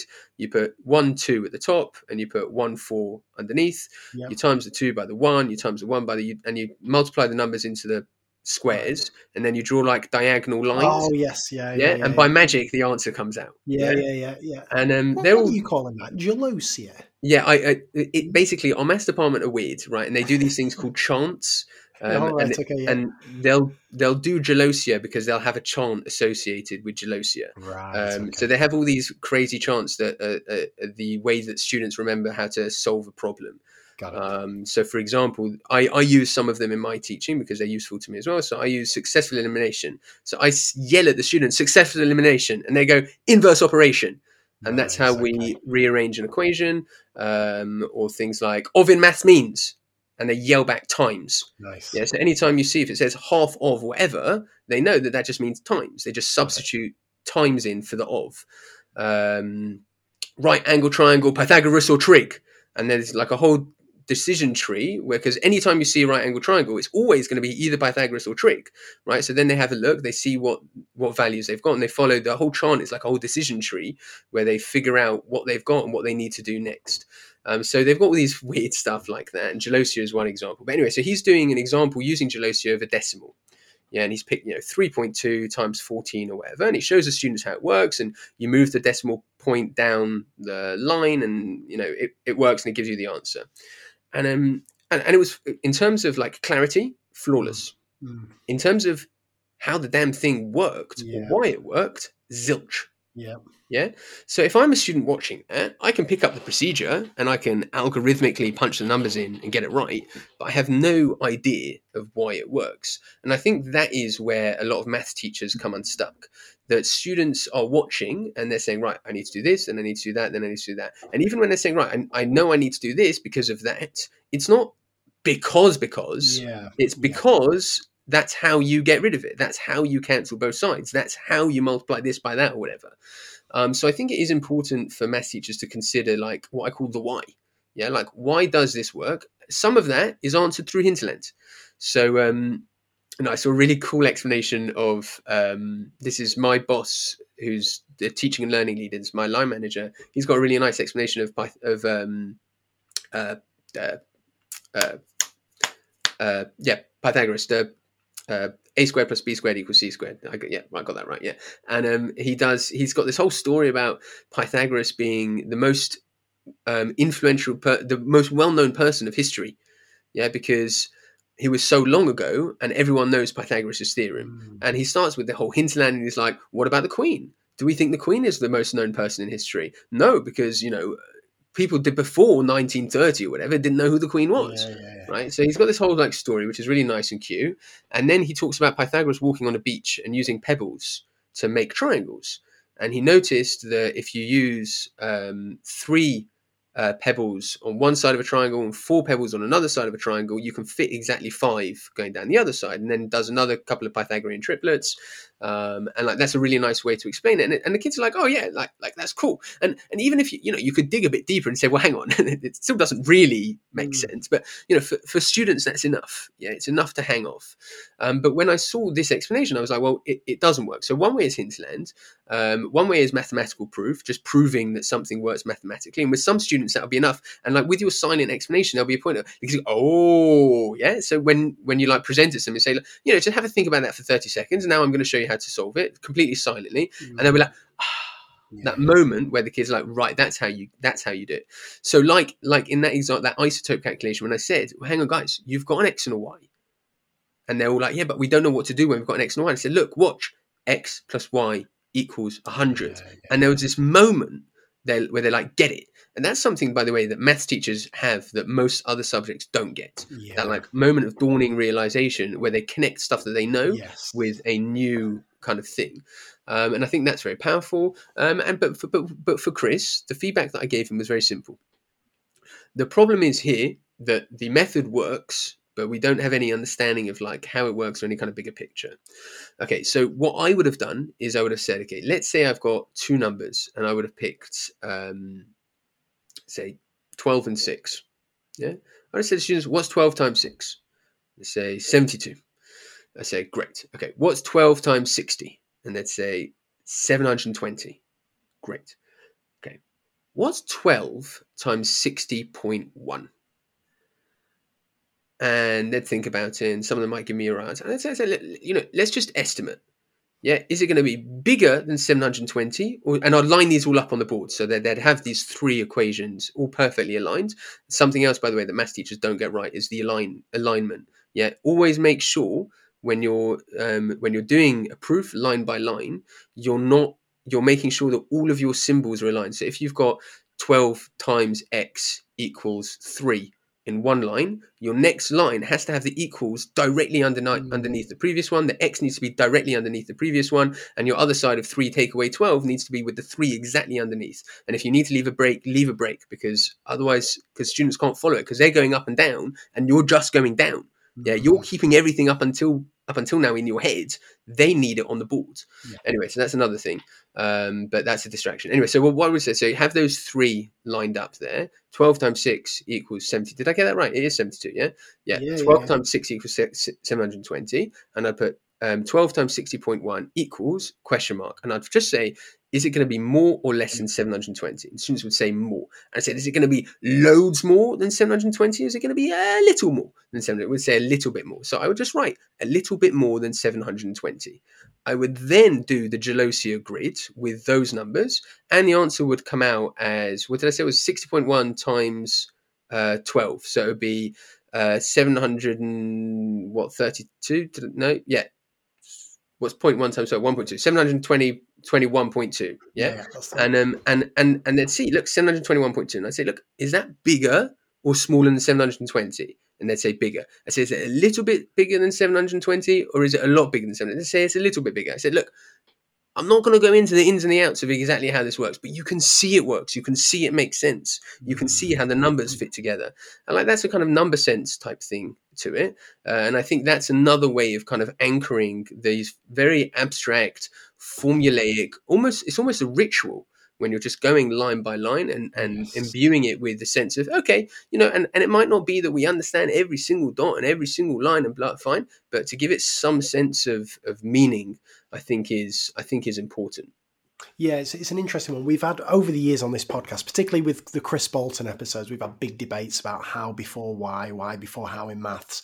And I think the, the mistake I've made for a long time, I've made many mistakes with with explanations, but thinking that the why needs to be a proof. And often the problem there is the proof is more complicated than the method and you lose kids before you've got going. But I think if I'm understanding what you're saying, and certainly what I'm taking from it, is that it just needs to be anchored in something that the kids are comfortable with, have knowledge with, familiarity with. So it's not just some weird abstract thing that's just been dumped upon them that by magic works. They can connect it to something that they've experienced before, and that for me feels it feels important. Is that about right? yeah that that's that's my feeling on it i look Yeah, And there's a strong caveat here, which is I'm not a maths teacher. Um, you know, with you know, I- when I'm doing this, I'm doing it with equations, which I imbue with meaning first before I even teach the equation itself. You know, I've I've you know done loads of groundwork in trying to explain. If I've got a, an equation with three variables, I've explained all three variables before I even Mm. get close to the equation. Mm, So it's a it's a completely different setup. Um, but yeah, so like that Pythagoras example, yeah, the three, four, and the five thing, that's not a proof yeah, it's yeah. not it's clearly not a proof. To do the proof you have to draw the triangle with the squares on either side and blah blah blah and you know the, have you seen that wooden wheel thing that turns around Yeah, with yeah, yeah, obviously that's great if you already have a really strong familiarity with maths. Mm, yeah but like and that's how you prove pythagoras' theorem. I've not with i put the pebbles on the beach i'm not proving pythagoras' theorem but i'm like making it make sense to the kids. Yeah, yeah eh, and and i think that's i, I think that's i think that's enough um, and i think that's enough to then go into right this is what it now looks like and it's highly Yes. abstract guys uh, i wouldn't use the word abstract but it looks like crazy with a's and b's and c's it's really not don't worry i'll show you how to make it work and it works for these tri- and it and it gets us to figure out how to do the sides of this triangle. You might set up some kind of conflict. You say, right, it works for three, four, and five. It doesn't work for four, five, and six. Yeah. So if I Mm. did four and five, what would this side be? How am I going to work Mm. that out? mm, Okay. So Pythagoras came up with this rule: a squared plus b squared equals c squared. yeah. This is how it's going to work. I'm going to show you. And and I think that I think that's probably enough to be honest. But I think that I think your argument with Chris about how before why or why before how is wrong because you should be doing a bit of why, then the how, then the why again. yeah, Yeah, wood yeah, trees wood yeah, um, yeah. you're, if you're trying to get them to get again without going too far into the exact proof you're trying to get them to have some kind of sense uh, of what's going on. So you do that then you do the process and then you come back to the sense Oh, afterwards and you say look guys guys hang on. I'm going to show you something really cool now. Look what happens when i put the numbers three four and five into this. Boom! It works. And they're like oh because that, that takes them full circle. Yeah, that's just yeah, really yeah, nice it's really pleasing. You've not proved squat. Yeah, yeah, yeah, yeah, but it works. That's nice. That's nice. Um, like we, we could literally talk all episode about explanations. Um, I want to move on to a couple of other things, but I just wanted to give you an opportunity. Was there anything else about explanations that we've not covered that you feel is uh, you want to say? Um, no, I, I, I think we. I, I mean, I think I touched on the equations thing, which I think is relevant to math teachers when you do stuff like speed. You teach speed in like year eleven now, don't you? Yeah. Oh yeah, well it can. Speed distance time comes in key stage three. Yeah. Oh, that's right. Fine. So I think that this is one of those ones that I think people get wrong. Um, Okay. Because we do, because we do, when we teach speed distance time, we do speed as distance divided by time. Yep. Yeah. So, um, uh, in my scheme of work, we do speed times time equals distance, and the reason for that is because um, you start by teaching students what speed is. Yeah, speed is how fast something's going. Yeah. Okay, that means how far something goes in a certain amount of time.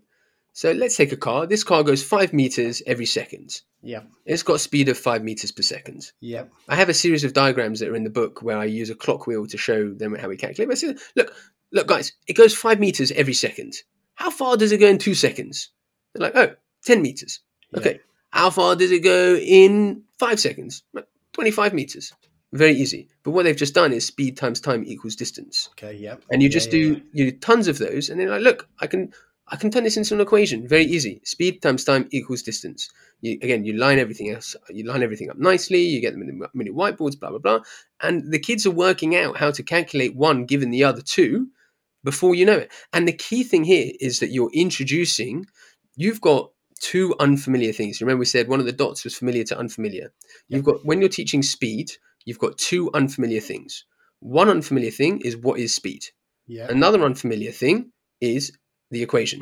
yeah, When you do those two at the same together, you're giving students Yeah. two very large new pieces of information. So don't do that.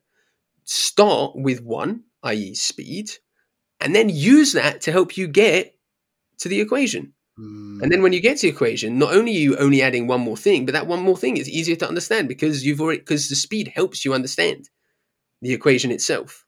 So stuff like that does make a difference, I think. Well, I'll tell you what, Adam, let, let's rejig things around a bit now because th- this seems like the perfect time to start talking about maths and science together because we're, we're talking about commonalities here with, with, with equations, formula, and so on. Um, having heard the podcast with, with you, he's head of maths, isn't he, Sammy? No, no, no. Oh, he is now. Yeah, he wasn't then.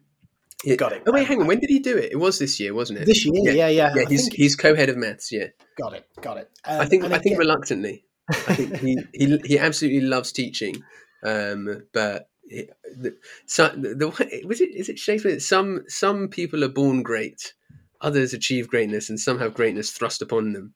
And Sammy is one of those guys who I think would be happy just teaching the whole time, but he's too good to waste. yeah, it's not it's not wasting, but he's too good not to spread the Yes, love. I know what you mean, and he is very good. No, he's very good. And I'll put an. I've, I've already linked to, to that episode once, but I'll do it again in the show notes. This is a great episode.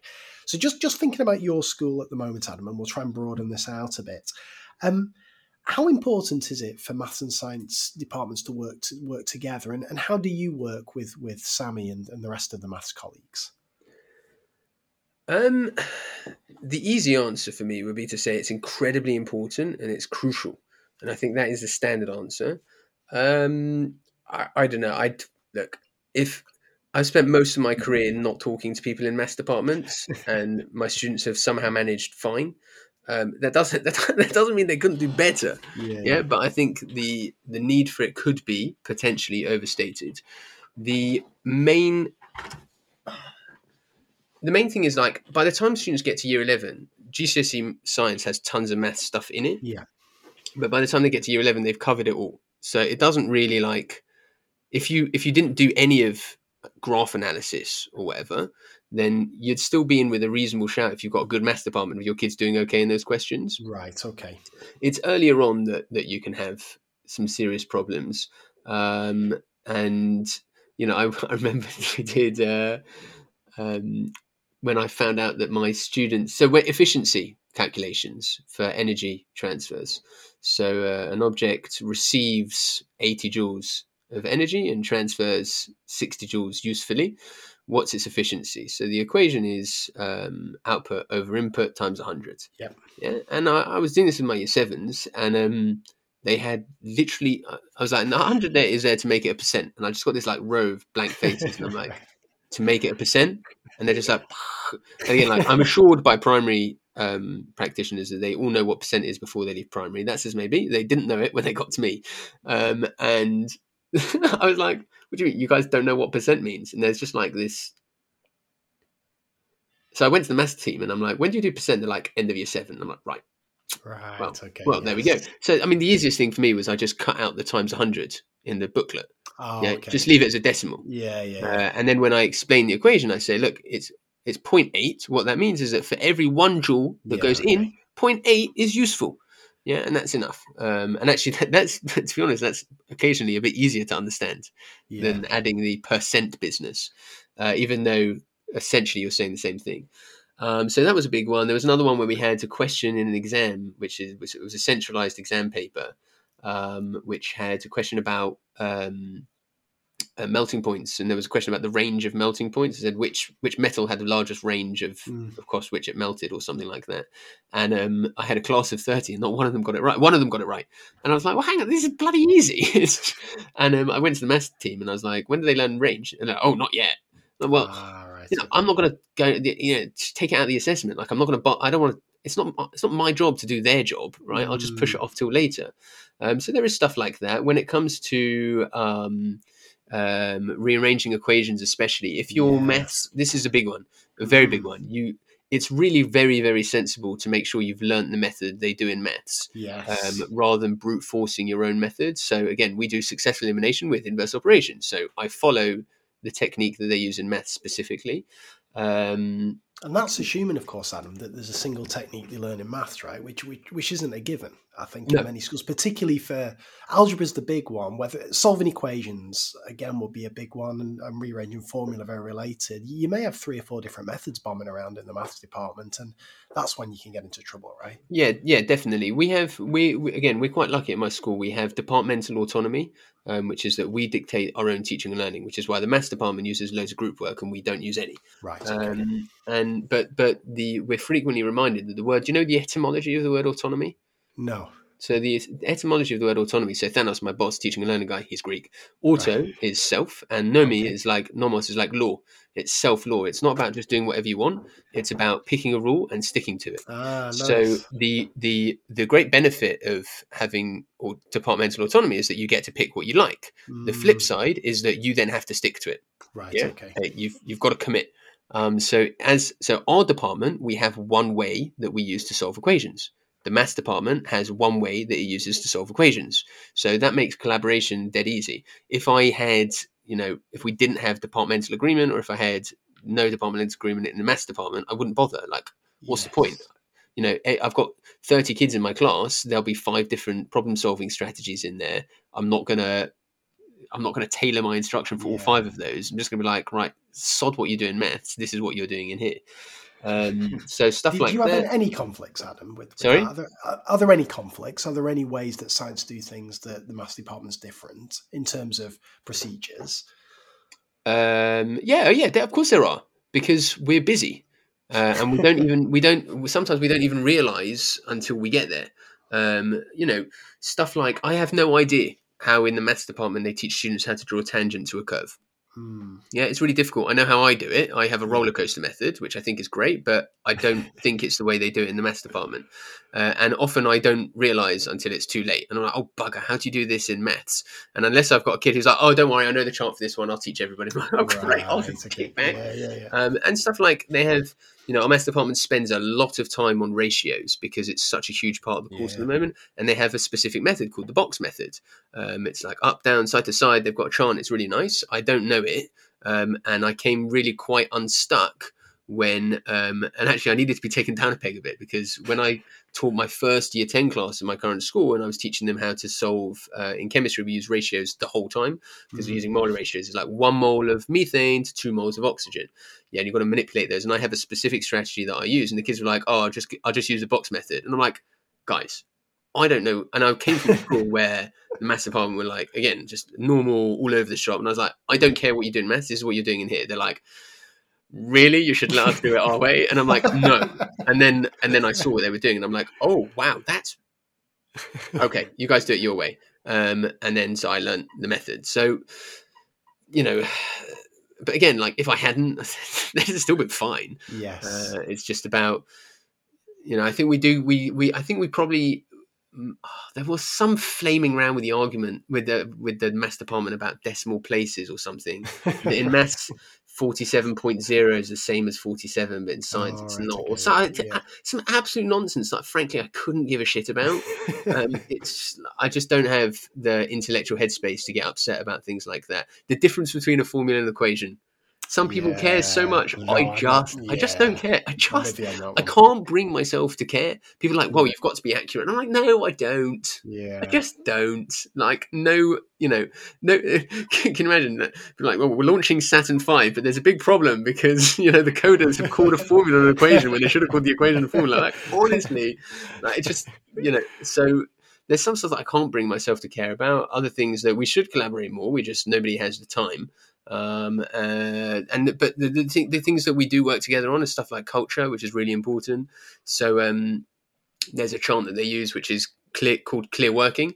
So I'll go clear working, and they go clear thoughts, and I'll go clear thoughts, and they'll go clear working. Nice. Um, and it's like it's like totally embedded, and it means that you know I can have a massive go at them about making sure they're showing they're working and stuff, Mm. but why not just double the more than double the power? Because it's now not just me and Sammy saying that in our class; it's both of us saying it the whole time to them, and it like amplifies. Um, and it kind of amplifies the effect, the cut through, the likelihood of it working, uh, and and of course, like collaborating about individual students makes a big difference. Um, so, but but yeah, look, ob- you know, obviously we could do more. Everyone could do more. Is it the thing that keeps me up at night? No. you you mentioned there, Adam, um, that in maths they do a lot of group work, and again from from the podcast that Ollie did with with Sammy, listeners would have heard that. But in science, not so much, and you have departmental autonomy. Would you have people in your departments, and obviously not interested in naming names or anything, who would want to do more group work but can't, or is it is there individual autonomy? How, how does it work there? Um, so we have we have a departmental handbook, right, which is which dictates our teaching and learning. Um, and when it comes to things like um, how we explain something, that's always done from the teacher. Mm. When it comes to independent practice, every class is expected to have independent practice on everything that they've been taught. But like that's almost the the bar. Yeah, Mm. if a person's meeting the bar and they want to exceed it, Ah, then then I have no problem with that. Um, the, so the kind of group work that I was doing involved students figuring stuff out for themselves and things like that. It's just absolute nonsense. But you know, I have, you know, I, I'm blessed that we've got a very talented team. Um, sorry, I shouldn't actually say that because because I think I think actually saying that sells them short. I'm blessed that I've got a team who are working really hard at becoming better teachers. Um, I don't consider myself like to be gifted. I just trying different things um, in a different way. Um, sometimes works, sometimes it doesn't, uh, and I think that's true for the department as a whole. But I've got people who are just smashing it in the lesson, lesson after lesson, and so Sammy is running CPD next term. So in the first term, the whole school splits in two. Half of the school is with me doing modelling, half the school is with my colleague doing writing. So like humanities and stuff with them, and I was with um, maths and technology and stuff like that. Um, and next term we have carousel, so people get to choose. I think I'm doing retrieval practice, and Sammy is doing stuff on group work. Now, if one of my colleagues who's smashing out of the class comes to me and says, like, Adam, you know, I've seen them do it. I want to learn how they do it. I'm absolutely 100% not going to stop them. No way. But if I then walk into their lesson and they're doing crap group work, and I say to them afterwards, Do you think that was good group work? And they say yes, then we're in trouble. Mm. Then we're in trouble. But if I go in and I see they're doing the same strategies that Sam are using and participation ratios through the roof, and the kids are holding each other accountable, uh, and they're just learning absolutely tons, uh, and it is blended. Don't don't get me wrong. Like it's not their lessons are not 100 percent Yeah, group yeah. work. Yeah, it's blended with explicit, direct teacher led instruction. Um, and if they if they're getting that right, then uh, I'd, I'd be a I'd be a madman. I'd be an I'd be a a crazed ideologue to stand in their way. Got it. Right. I want to ask you two questions before we move on to questions from Twitter, but the two biggies, Adam, if that's all right. Yeah, boy. So the I don't think I've ever been called out on the show, but I'll take it. Um, silence first, Adam. What role does silence play in your lessons, and how's that changed over the years? Um, I do love a bit of silence. Mm. Um, well, there is the group work versus non-group work thing. Yep. I used to do a lot of group work, and I don't anymore. Um, and my students do get a lot of independent practice, and that's important to me because it's my way of knowing that each student is working. Um, and Is that if- si- is that silent practice? Yeah, practice? yeah. yeah. and then every so often I can hear the noise like pattering up a little bit, uh, and that's often when questions are starting to get quite tricky. Mm. Um, which again is, I'm generally of the belief that questions should get harder through a question set, but students should be getting better at them. So if things, it's not about making the questions harder; it's about making them balanced the whole way through. So that's firstly, if students are starting to talk about the work, then that is feedback for me that maybe it's not pitched right, Oh, um, which is which is useful. Uh, but also sometimes I might want to chuck something that's just fiendish at them and let Yeah. them have at each other and and argue with each other about the best way to deal with it. With some classes, yeah, with my some of my other groups, I don't do that uh, because it would be carnage. Um, Yeah, But with some groups, yeah, definitely, I'll I'll give them a crack at that. Yeah, again, I'm not talking huge amounts of lesson time, but but you know enough. Um, but so, I so the rule, the, sorry, Adam. The rule when they're working for, for most of your classes is is it silence, but if you you can have a quick word with your neighbour if you're stuck on something, or is it quite kind of blanket silence? Uh, it varies. It, it, I don't have like a cast iron rule. I sort of I'd rather play it um, sure. as I see it in the room. Um, there will be time. There are plenty of times which they are absolutely not to speak to a neighbour, because yeah, it just kills my ability to know if what they've done is their own work. Yeah, of. Um, unless you're doing all the stuff that Sammy does, which I don't do because I'm not skilled enough. Um, yeah, and and uh, yeah, science is important. And as time has gone on, I've understood that silence also has a kind of character and flavor to it. That there are different types of silence, um, different feelings to the silence. There's the silence as students first start working, and then there's the silence where they're really engrossed and focused on a mm. task. So I wrote an article recently about this called Golden Silence, yeah, where like classic error that I've made and I see teachers making is that students have just started working, they're quiet, and you start calling register, and then Yeah. noise starts to bubble back up again.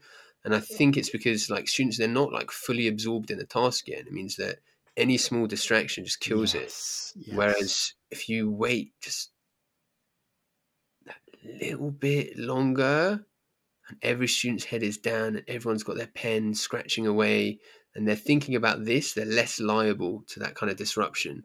Yeah, And it's at that point that you call your register. It's at that point if your kids put their hand up because they're missing an exercise book, it's at that point that you go to them. Yeah, it, look, if you have to wait for three minutes without your exercise book while I get silence and make sure that I can take my eyes off everyone, they won't get disturbed. I'm, I'm doing that. yes. So it's you know there, there's a there's a characteristic flavor and like and like that, that thing when you talk about the silent explanation, yeah, that moment when the kids get it, Mm, you can feel it. Yeah. You don't necessarily hear anything, but you can feel it. yeah. Uh, and so I do a lot of I do a lot of what Doug calls the hundred percent cycle, which is about getting hundred percent attention.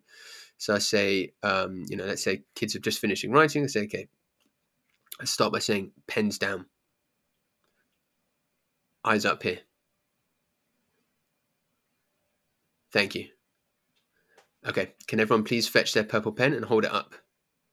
And then, uh, you know, your listeners won't be able to see it, but like I'm like craning my neck, I'm looking attentively. I bring my arms out and I like kind of gesture in towards me like a funnel type motion. Uh, and I'm getting 100% attention because if I do it any other way, I introduce like this choppiness where not every kid is doing the thing that I want them to be doing. Some people call it megalomaniacal, um, and I don't have a problem with that. Teach like an attention fascist is my motto um, because like fundamentally attention is the most precious commodity and it's it's the first hurdle. If they're not paying attention to you they're not going to learn anything. Yes. so obviously you need to direct their attention. So you slow those instructions down you get 100% you make sure they're all attending and there is a silence involved with that. It's a silence of waiting till everyone has followed your instruction and everyone is attending to the right thing.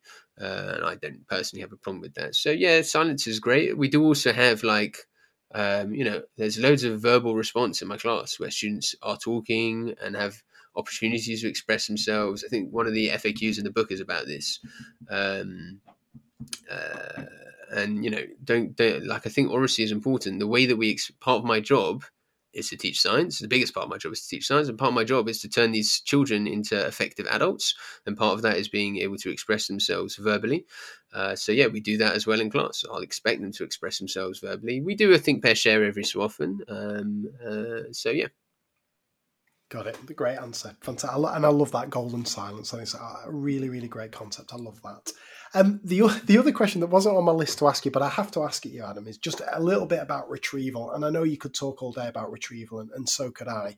I want to. I want you to talk briefly about carousel um, and what it does. But I also just I just want to introduce retrieval um, with this. So when when Daisy Christodoulou came on the, the podcast for the second time, when she just brought her Teachers versus Tech book out, which I'm a big big fan of, she she explained what she saw as the role of retrieval in a way I'd never heard it explained before, but I, I think I'm on board with it. So I could be completely um, misinterpreting Daisy, but I don't think I am here.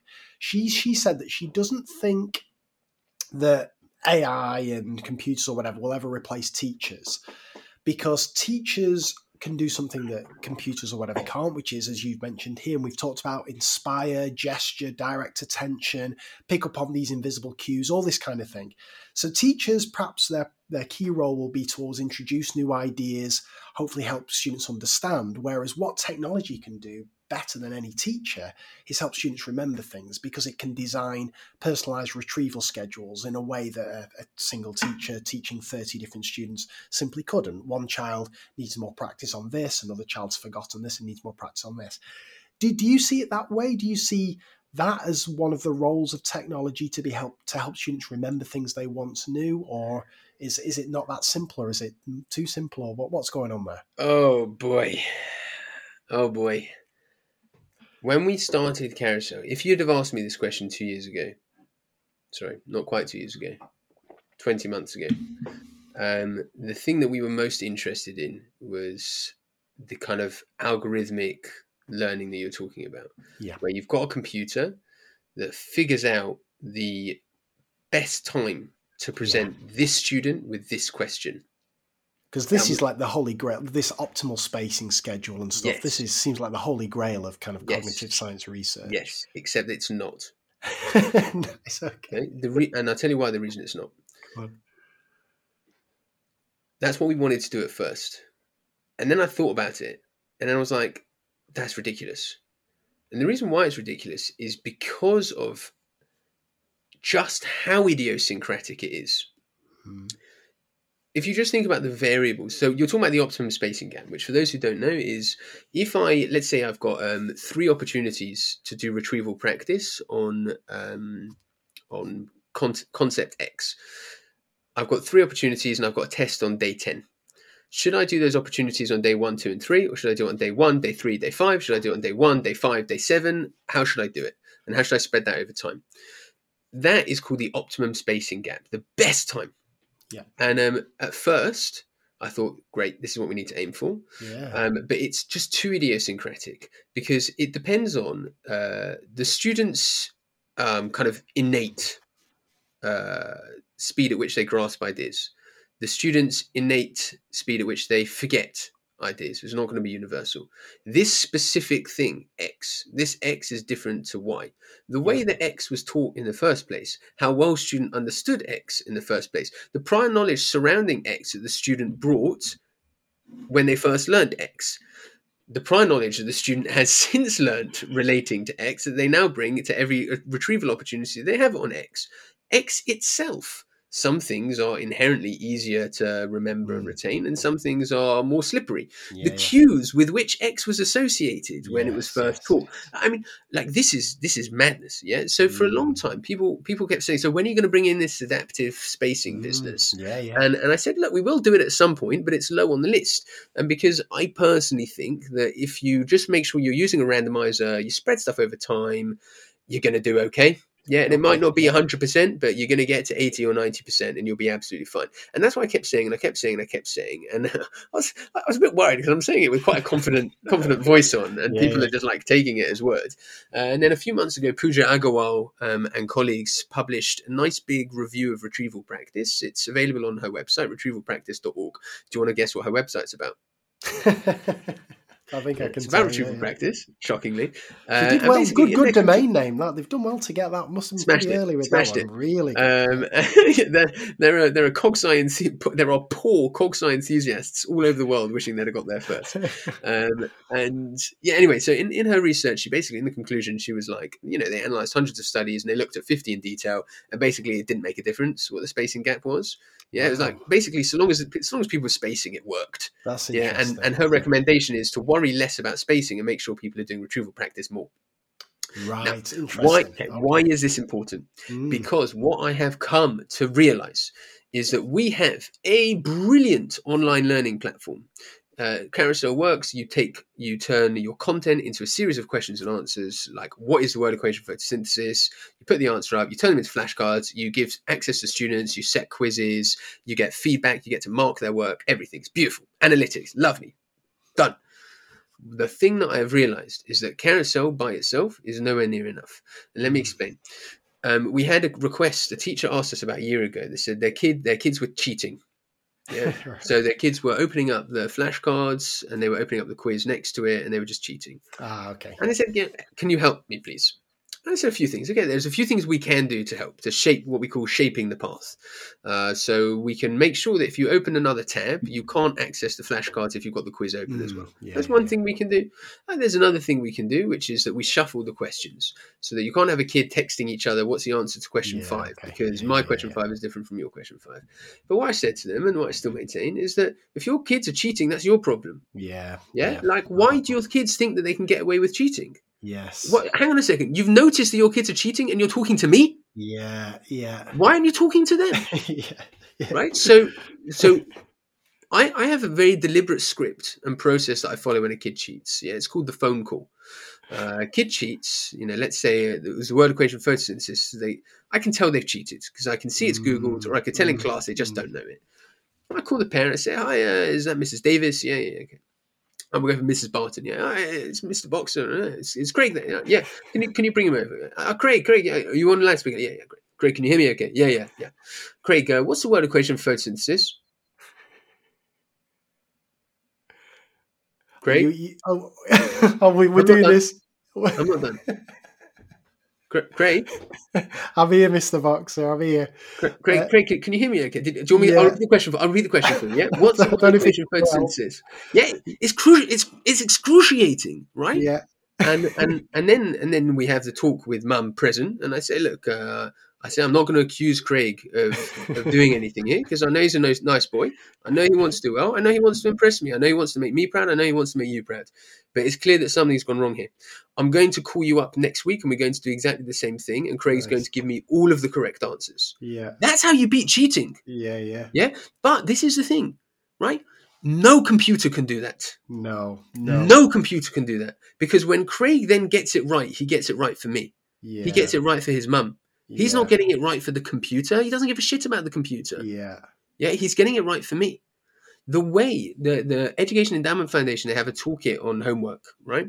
And one of their principles, principle number five, is it has to be integrated with classwork. Mm. Yeah, you have to show Mm. students how much it means to you Yeah. because students tend to think of homework as just something they need to tick off, say they've done it because it's part of the policy. Uh, and teachers are the same. They're like, oh, well, it's part of the policy. I've got to set homework. They don't check it. They don't mark it. The kids know. And and the accountability just drops. It plummets. You can have the best program in the world. If Carousel, look, Carousel by the end of this year will be a world-beating homework platform. But however good it gets, without teachers using it, without the that, that body in the room, like building that relationship, showing the students how much you love them, showing students that you care about their results, showing students that it's important to you, showing students that you're that you are attending to it, that you're paying attention to it, that nothing is more important to you than their long-term knowledge over time, that you think you are wasting your time, and you think you are wasting their time if they don't go away and do retrieval practice at home. When you, you no computer in the world can show students that. But Carousel will be the best quizzing program in the world by the end of the year. But it will still be absolutely armless if it doesn't have a skilled and effective teacher in the classroom using it. And it will be a homework platform and it will always be a homework platform. But the teacher needs to integrate it with what they're doing in the class, otherwise it doesn't work. So so Daisy's right and Daisy's wrong. That it would be uh, your what, what you said of Daisy, yeah. So the the I, I I do think that if we can get an optimum spacing gap, things will be better. And I do think that computers have a very powerful role to play in this hard work of retrieval. But without the teacher there cajoling, Yeah. encouraging, showing the students that it matters, showing the students that you get, like that, it's not going to happen. It's Yeah. just not going to happen. So the two have to go hand in hand, which is why, like a lot of the, we've been doing a lot of webinars for Carousel. They are entirely not focused on technically how to use it. They, and they are entirely focused on how do you get your kids to use it the best. So that phone call is part of our training, right? The way we deal with kids, the way we pick up. How do I notice which kids are doing carousel properly? Okay, I notice through my do now. Mm. So I do a do now at the beginning of my lesson. I, if I ask a random teacher on the street, I say, why do I start my lesson with five questions at the beginning? They're like, oh, it's a nice settling. It gives them retrieval practice. Wrong. Wrong. Both of those things are useful characteristics of the do now. But the best reason to do a do now is because it gives you information about whether or not your students are doing retrieval practice at home. I have on my GCSE chemistry question bank, I have 550 questions. Yeah. If I wanted to ask every single question twice throughout the two years that I have my students, I would need, say, uh, I need about 280 lessons. Mm. I have 205. Yeah. And that's only to ask every question twice, Yeah. Yeah. which yeah. is laughably not enough. Yeah. Obviously, the bulk of the work it has to be done by the students. Obviously, it has to be done at home. Obviously, I have to build a computer program that's as good as possible to help them do that. But if I'm not talking to them about it, if I'm not checking it, marking it, showing them how much I care, showing them that if they don't do this, they won't learn, and and seeing in class and using the in class information not as evidence about what they do know and what they don't know. Yeah, oh, fine, that's important as well. But the main thing for me is, ah, if a kid got this one wrong, they're not doing their retrieval at home right. Mm. And that for me is a bigger problem. I put up so every week, whenever I set I set homework every single week through Carousel, and the do now on the day that it's due are the three questions from the Carousel homework that had the lowest score. Yeah, so we have a feedback function that gives you the questions that had the lowest score, and it also gives you ones that you've and specific responses that you've selected as worthy of discussion. So that first category, the things that most students got wrong, that's the do now at the beginning of the lesson. Why? Because I say to students very clearly, I say, look, if you get this wrong now in class, it shows me that you sat at home at your computer, got it wrong, and shrugged your shoulders and said, I don't care. Mm. And said, I'm happy with the fact that I don't know this. I'm going to do nothing about the fact that I don't know this. That for me is completely unacceptable. It is unacceptable for you to say it's okay not to know stuff. It's unacceptable for you to walk away from that computer. I would never do it for you. Can you imagine if I sat Mm. planning your lesson and said, Oh, actually, I don't know how to teach that. I'm not going to bother. Can you imagine if I did that? I'd be failing you. If you do that, you're failing me. And they get that talk at the beginning. And we put those questions up and they falter because it's the first time. And that's okay. And I explain to them, it's your first time. It's okay. But I want you to know that next time it won't be okay. And we do it next time and they do those questions. And if and I ask a student to explain to me, I'll say, why did I choose these questions? Craig. And Craig will explain to me because if a student gets them wrong here, then it shows that they just walked away from the computer. Yeah. And I say, and I say, okay, fine. Put your hand up if you did get them wrong. Right? And a student might put their hand up and I say, thank you for your honesty, stay at the end. And then I say, and then during the lesson, very quietly, I'll go over to another student and I say, I saw you get them wrong. Stay behind. And we'll have a very tough conversation. Because not only did they get it wrong, but they lied to me as well. I'm not an idiot. But I don't know that unless I've been walking around and looking at their answers. Yeah. And I'm and I'm doing that to gain information about whether they're doing the homework properly. Computer can't do that. Only I can do that. I'm really pleased I asked you about retrieval there, Adam. I wasn't going to, but yeah, it's it's brilliant that it, it reminds me again. Just just two quick things to say. Uh, that was the most common question we used to get in the early days of diagnostic questions, and we still do. They'd say um, kids have found ways to cheat, or we'd get this one: the kids aren't doing the homework. Can you do something about it? I thought, well, what what what what do you Centralized attentions at Eedi headquarters. Like, what do you, yeah, it's and again, I was very patient at, at the start, but now it's yeah, it's I, I do tend to give them. I just say, well, what what would you do if they didn't do a normal, you know, their normal homework that you'd set them? But anyway, anyway, you've covered that well. And the other thing that really resonated was I call this the illusion of retrieval, and I see this a lot when I'm fortunate enough to watch watch lessons. You see this particularly for starters or do nows or whatever you want to call it the kid's not taking it as seriously as the teacher thinks they're taking it. So you often get in maths whether the if you ask a kid what's the purpose of the starter or the do now, and it'll they'll say something like, "Oh, it's so the teacher can do the register," or "It's so we can be busy until whilst some of the other kids are arriving late and stuff like that." And the teacher thinks that by doing the do now, they've done retrieval practice. So it's kind of tick that box. And it's this, as I say, I call it the illusion of retrieval. It's it doesn't matter like the setting the questions. Of, co- of course, that's important, but it's the kids realizing why they have to put the effort in, why they why they have to think hard about it, why they can't just copy the answers down from the board or ask their mate how to do it, or just see it as a bit of a sit off. It's that that's just as important as the actual setting up the retrieval opportunity. But but anyway, we, we have covered. No, that. no, no. I agree. In, in in the book, I call this building a culture of retrieval. Yeah, it's a culture nice. around what retrieval is, why it's important, and Yeah. a shared understanding. And uh, it's interesting because uh, you made up a word there, which is what do you call it? The illusion of retrieval. Yeah, Uh, I made up a word about ten days ago called busy tricking. Yeah, busy, Busy tricking. tricking. Yeah, busy tricking is when a student looks really busy and they're tricking you into thinking that they're being effective. So the examples that I see where kids spend ages writing out the questions. yeah, yeah, like, yeah. Why are you writing out the question? Like that's just not important in the slightest. Or where students will write like the beginning of an answer. So they write things like the question is what is photosynthesis? What's the word equation photosynthesis? They're right. The word equation photosynthesis is, and then leave it blank, That's right? good. And if you're not circulating properly, you don't notice that that's happening Yeah. right? So again, you know, this is where the teacher's role has to come in. Um, you've got to realize this stuff. You've got to notice it by again. I'm not. I'm never going to tell someone to do something without specific concrete action by actively walking Yeah. around the classroom Yeah, by yeah, taking in the books. I, you don't need to mark them, right? We do the do nows in the back of the book so that it's easy for us to see them. Yeah. Yeah, so every do now goes in the back of the book, so I can take a kid's book in and I can leaf through their do nows within about ten seconds and tell whether or not they're doing a do now properly. yes. It's not complicated. Yeah, they're they're very bad at disguising. So all of that needs to be done. Otherwise, it's just like you said, it's just a complete illusion. And and and and there's there are red flags as well. You can you can notice if this is happening to you by the most common question I get is my do now is taking forty minutes. What am I supposed to do? I'm Yeah, like yeah. your do now is taking forty minutes because your kids don't know anything. yeah. Yeah, your problem isn't your problem isn't the do now. Your problem is retrieval practice outside of the mm. classroom. Yeah. Yeah, so stop doing those do nows if the kids don't know anything. It's a waste of time. Yeah, just take five flashcards, put them on carousel, tell the students that they'll be your do now next week will be on just these five.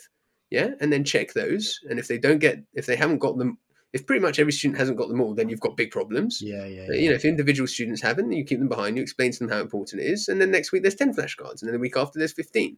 But as long as you give students questions that they can't answer because they've not seen the content for 12 months and they're not doing any retrieval practice at home, like that's why it's taking 40 minutes because you're spending hours going over the answers to things that they don't know. That's interesting.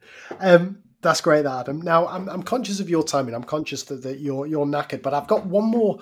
I do have one more question. I want to squeeze in before the Twitter questions. Is, is that okay? Can, can you take can you take it? Okay. And it's but it's a biggie. Again, I do warn you, it's a biggie. It's about problem solving. Um, and this has been, yeah, I know. We'll just box this off in two minutes. So we've had entire episodes on problem solving. Um, I've really, really wrestled with with how to get kids better at solving problems. I'll tell you where I'm at at the moment, Adam, and I want to know your experiences and particularly how this works in science uh, uh, for, for you anyway.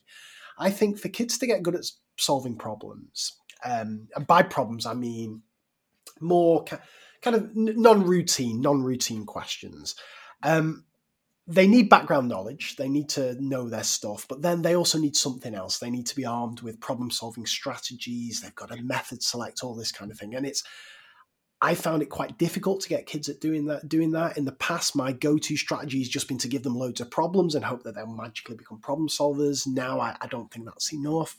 I think they need to be explicitly taught some of these strategies, get them linked together, and so on and so forth. I've got a whole, I could babble on about this for ages, but I guess what I'm interested in is how do you get your kids good at problem solving?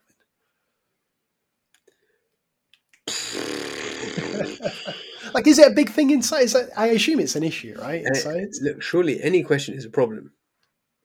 yeah, yeah, but there's you know there's you know there's your root. So the photosynthesis thing. Yeah. That's that that to me is more kind of recall, right? That's routine. Yeah, yeah, yeah. I'm, I'm Um, thinking of applying that knowledge in a in an unfamiliar yeah context. yeah that but i mean even that like yeah so that's that's that's an obvious one right okay so Mm. that's there's uh there was- so in science they do AO1, AO2, AO3, Yeah, yeah, yeah. Yeah, so yeah. absolute nonsense. Yeah, there's this one question that was that was marked as AO2, which is explain why uh, plant root hair cells do not have chloroplasts. Yeah, okay. so they don't have chloroplasts because chloroplasts do photosynthesis and root hair cells are underground. There's no light underground.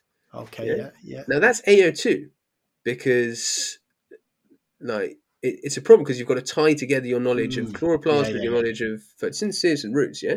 Okay, so fine. I just taught the kids that root hair cells don't have chloroplasts because there's no light underground, so they don't do photosynthesis. Yeah. So so the, the distinction between recall and and what isn't is sometimes a bit is a, sometimes a bit dodgy. So I'd like to say today's problem solving is tomorrow's recall. Yeah. Or today's oh, AO2 nice, is Yep. today's AO2 is tomorrow AO, tomorrow's AO1. Yeah, Um, so, and even with those problem strategies, like like you know, if a student sees a problem that that is, you know, the problem representation is a fancy term that is one that they've seen already or is of a style they've seen already, then they're more likely to be able to solve it. yeah. But I mean, at the same time, yes, you're right. There does seem to be some kind of and and there are specific strategies you can teach as well, like the maths department where they teach these explicit strategies. Right angle triangle, Pythagoras or trig yeah, yeah. is a problem solving. It's an explicit problem solving strategy. yeah. Um, and by the way, so something really interesting they do, they do when they mark mocks, yeah, they do next day delivery. So the kids do the mocks on the Monday, they get them back on the Tuesday. Okay, They mark them. Monday night. And I'm like, I'm like? To start, that's mental because how do you have the time to do that? And secondly, like it's bad as well because you should be giving them space because when you give them space, then you have the opportunity to retrieval practice. And one of the messages was like, no, idiot. Um, the reason why we do it the next day is because we want them to remember which chant they used to answer the questions.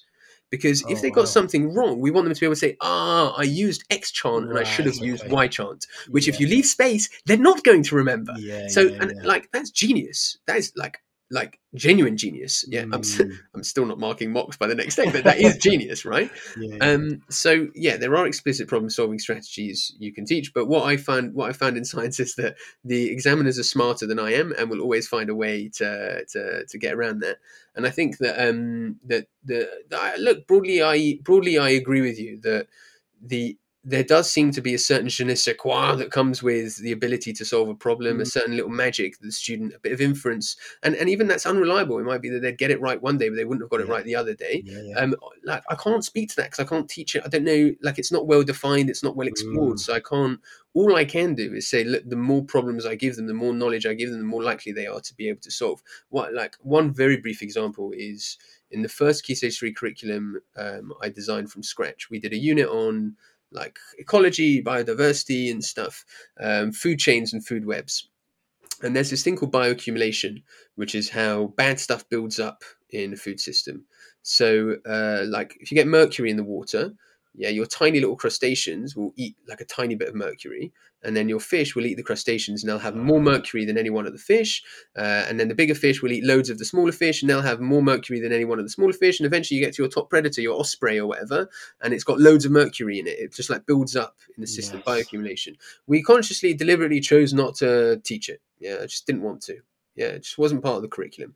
I put, a, I snuck a question into the assessment on it because I felt that if a student knew about food chains Mm, and a student knew about how many different how different animals eat different number of things in the food chain below them they should be able to have a decent stab at working out what bioaccumulation is. So i chucked in a question about bioaccumulation um, given a specific food chain and like three quarters of them got it right. Yeah because i taught them really well Yeah. about the food chain stuff uh, and we'd gone out of our way to make sure that students knew it really well. It was like so embedded that that they just got it. Not- all of them, and the wording wasn't perfect, and it was clear that they were just like searching and grappling and suggesting rather than concretely saying. Um, but like it does work. Uh, it's just you know with, with it's unreliable. Um, but but yeah. I, I don't have a great I don't have a great answer beyond what you said. Just give them loads of problems, give them loads of things to think about, loads of different contexts, loads of different representations, uh, and just hope, I guess.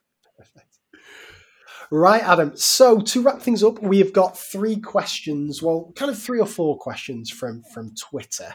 So this is from your many fans out there. So I'm going to start with the first one is from Sam, and I apologise for everybody if I get all your names wrong here, but Sam Alterac, and he says this: I'd like to hear more about balancing workload.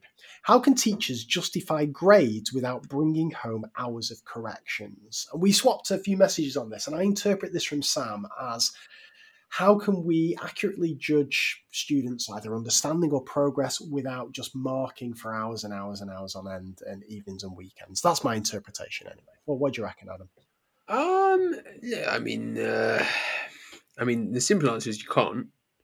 Yeah, uh, but that doesn't mean that marking for hours and hours would give you a good, accurate representation because a grade is part of a distribution. It's about taking the 550,000 students who sat this particular exam and ranking them. That's what a grade is. Yeah.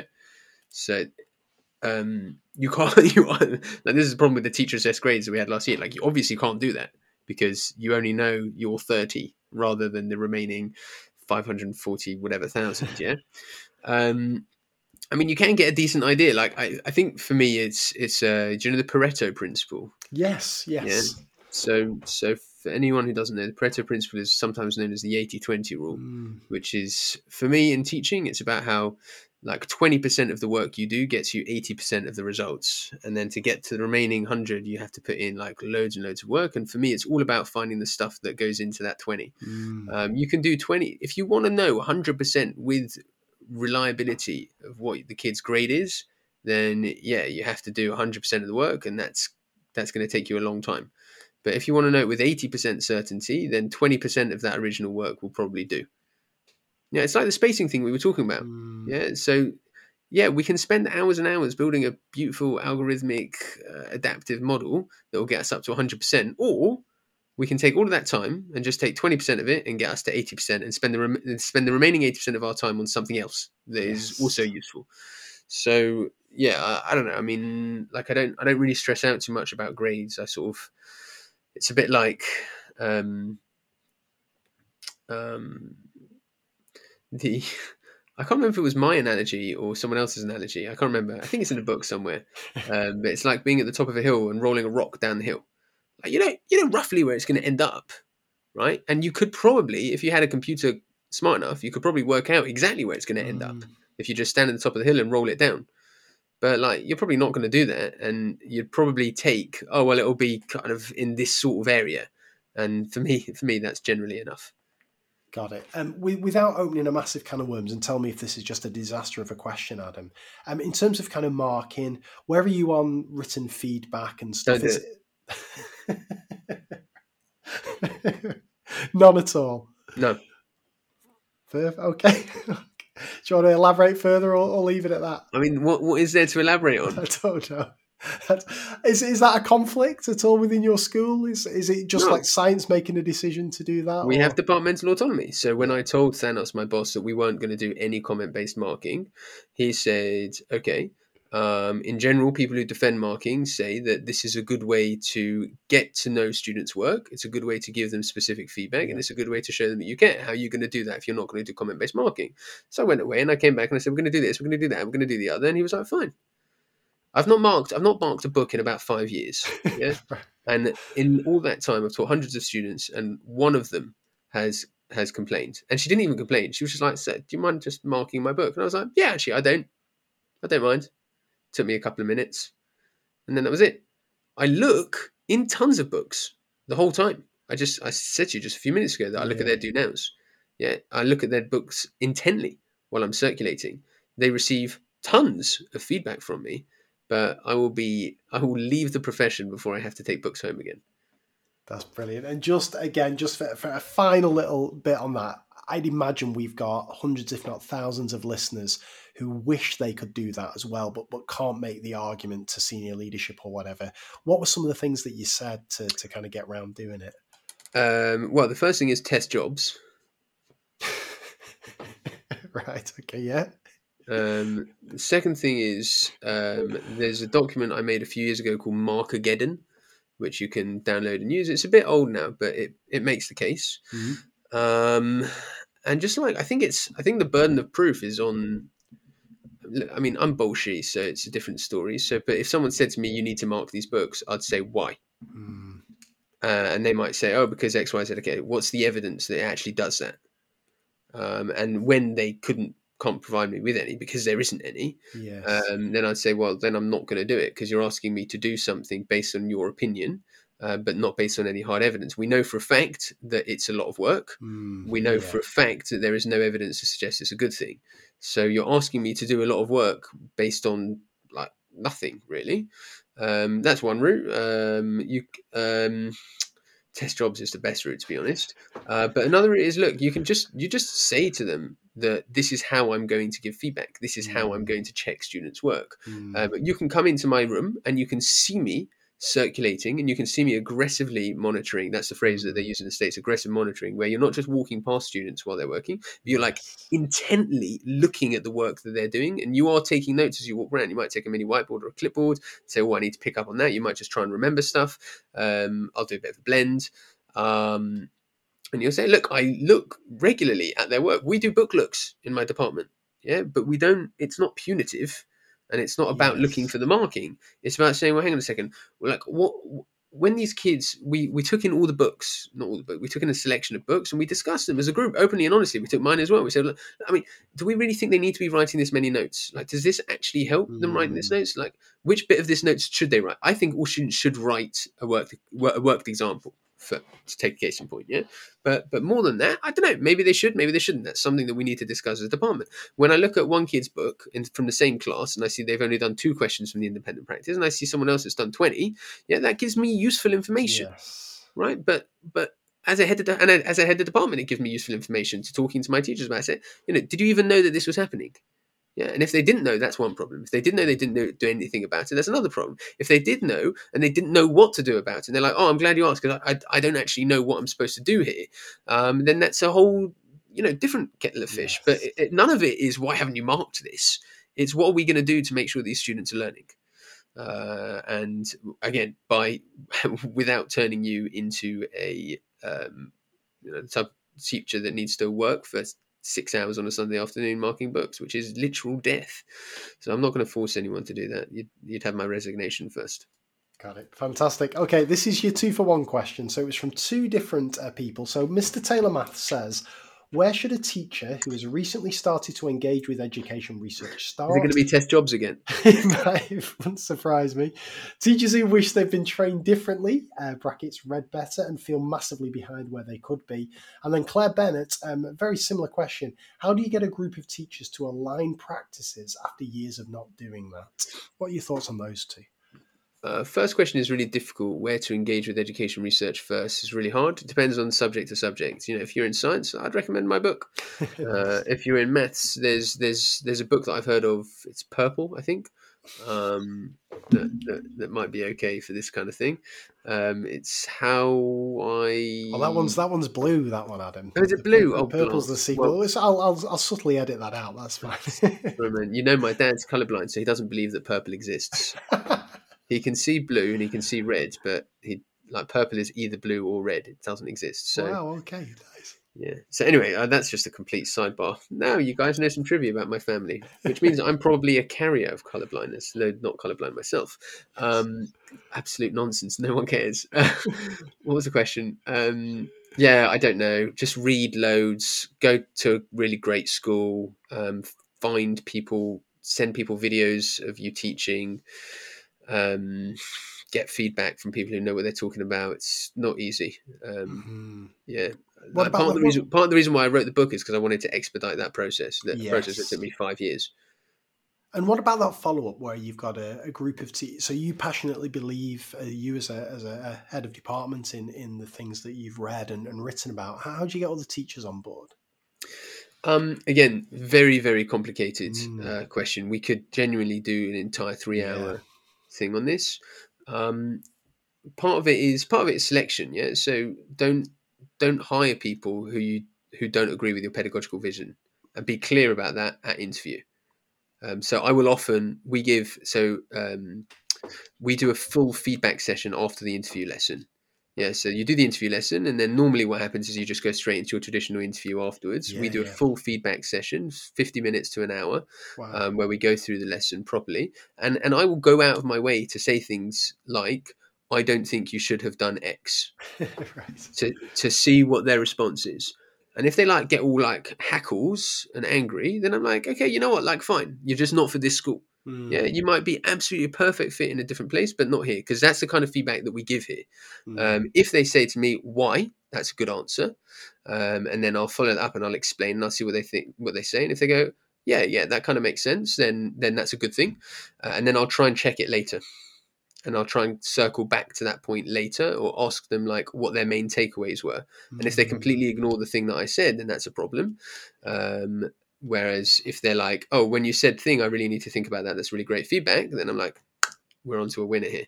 Um, and yeah, and we do that the tradition. We try to do that traditional interview as well. We always ask them at the beginning, how did the feedback session go?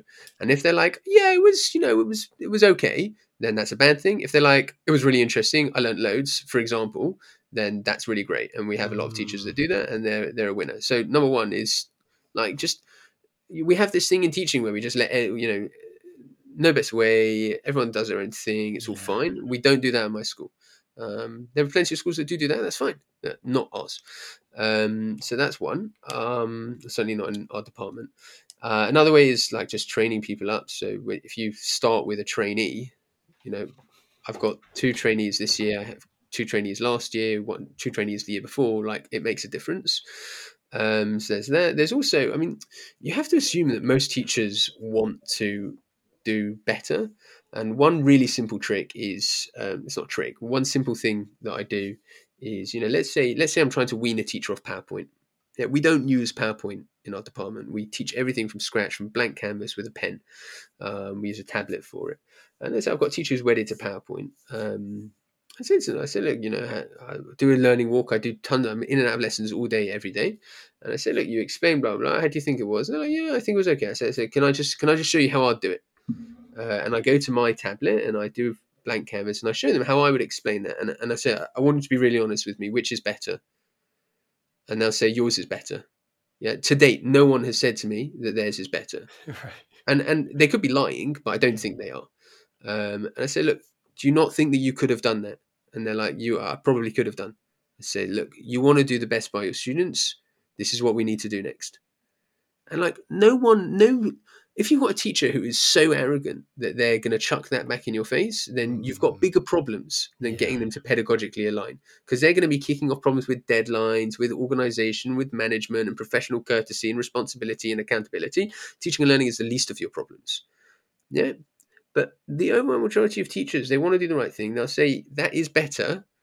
I'd like to do it like that. Can you help me? Um, and that, you know, for so long, we've had people giving feedback, but who can't show people what it would look like, what it should look like. You know, when someone said to me, you know, that, that lesson resource wasn't differentiated, okay, if I, could you just tell me exactly what a well differentiated resource for this lesson would look like? Well, I'm not a subject specialist, then fuck off. Right? Don't give me the feedback. Yeah. Yeah. So un- unless I'm willing to say, I, you know, or I might say, actually, you know what, let's go and what, right now, you know, right now, let's go and observe X and see what they're doing. And we'll go in and we'll come out and I say, do you not see how good that explanation was? And they're like, yeah, it really was. I'm like, this is what we need to do. Let's go practice for your next lesson. Mm.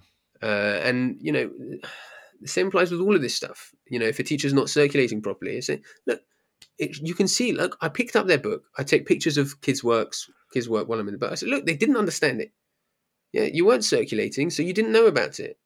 Like, if you, if a person says to you, "I don't care," or a person still holds to it and says, "But most of them still did," then you've got problems that are bigger than teaching and learning, and you need to deal with that separately, completely. But if a teacher says to you, and what will normally happen is, yeah, you're right, then of course you're going to get alignment because people start to realize that they need to learn, they need to get better. And most teachers are quite comfortable with that. That's good, that Adam. And that might be the first. It could be the first f bomb in six years of the podcast. That as Oh, well. Shit, we, we started with Dick and we progressed to this uh, very quickly. I like it. I like it. What's going to happen in the last ten minutes? Who knows? So, last question from uh, Twitter from um, NW Maths teacher. What's the most dangerous myth or fad Adam has come across in his teaching career? Marking is a bad one. Um, and marking is both a myth and a fad and a fetish. It's Yeah. masochism. Um,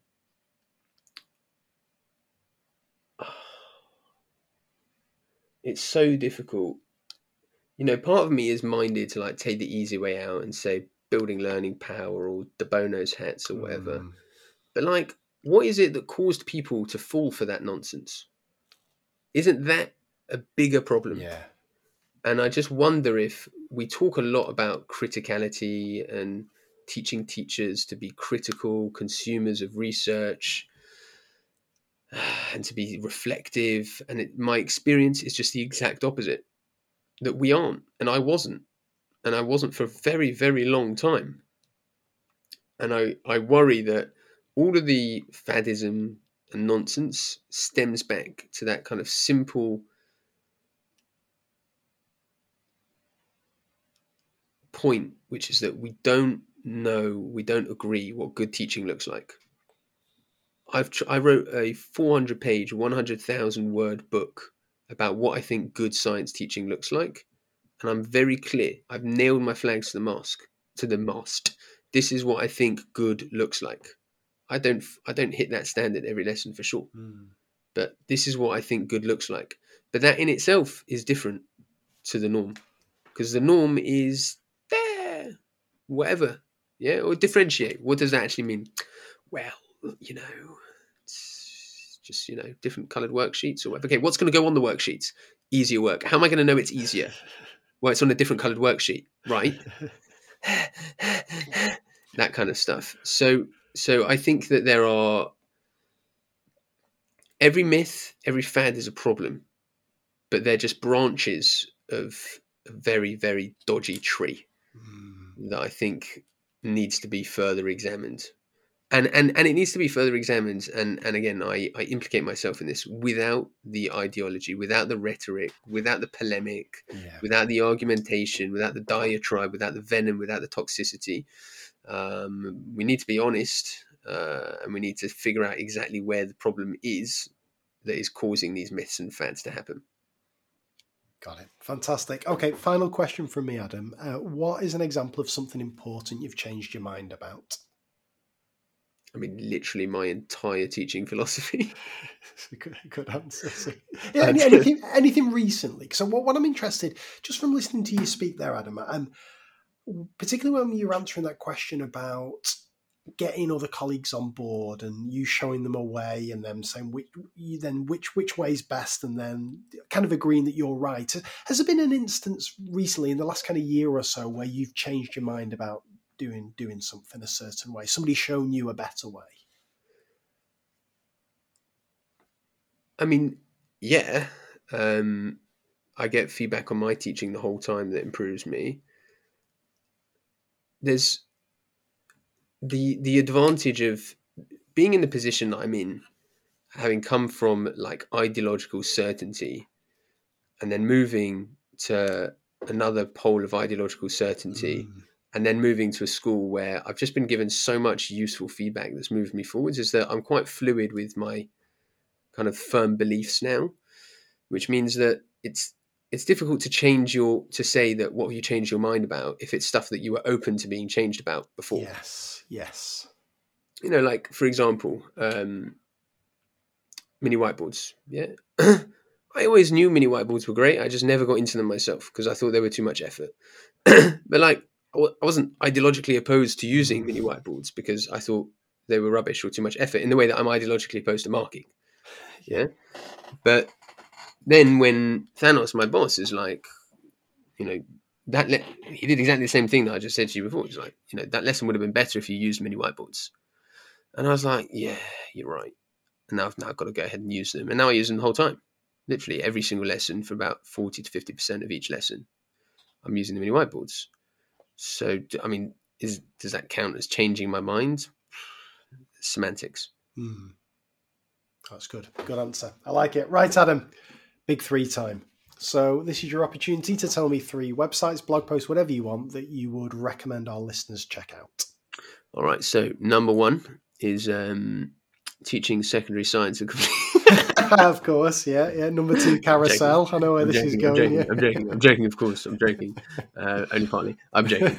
Um, the CogSciSci website for sure. So this is for. I mean, it's for science teachers, but for anyone really, and it's just a brilliant collection of resources, um, wisdom about cognitive science in the classroom, practical, um, like practical advice, concrete steps. Uh, we've also got free CPD modules. So, like, if you want to learn more about retrieval practice, free CPD module. We even send you a certificate afterwards.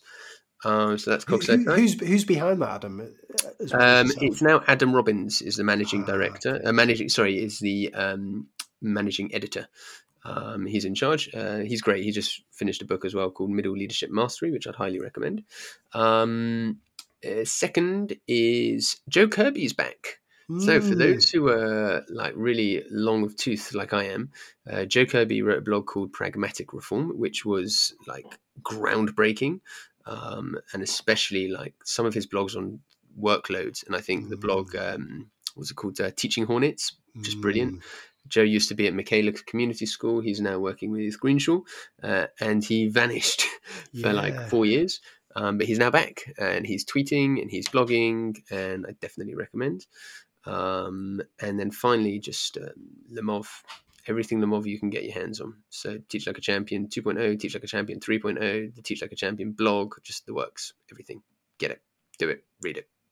That's brilliant. Fantastic, Adam. Well, this has been a long time coming, getting you on the show for a, proper chat. We kind of tease listeners with uh, your appearance in the lockdown specials, but th- this is this has been great.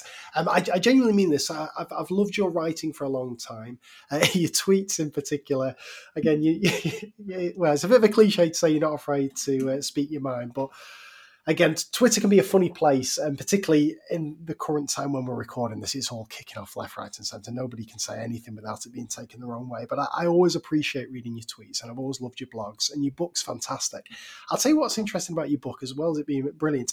Your um, the kind of testimonials at the start. For a start, they go on for about twenty pages, and they're unbelievable, right? Like you've got the big names from all over the place, and they're absolutely, absolutely loving the book, and for, for good reason. It, it really is a fantastic read, and I've really, really enjoyed this conversation. And I hope some point in the future we can we can have another one here, Adam, because there's at least three or four other big areas that we uh, we haven't had a chance to dive into today. So, Adam Boxer, thank you so much for your time uh, joining Thank us on Greg. the podcast.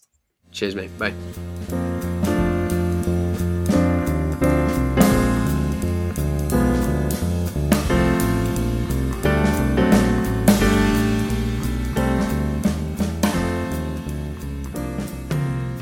So there you have it. There was my interview with the wonderful Adam Boxer.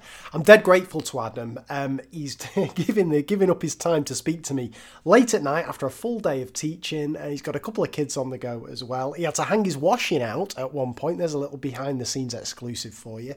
Uh, so it's all it was all kicking off, but I'm really grateful for Adam giving up his time, and I could have spoke to him all evening.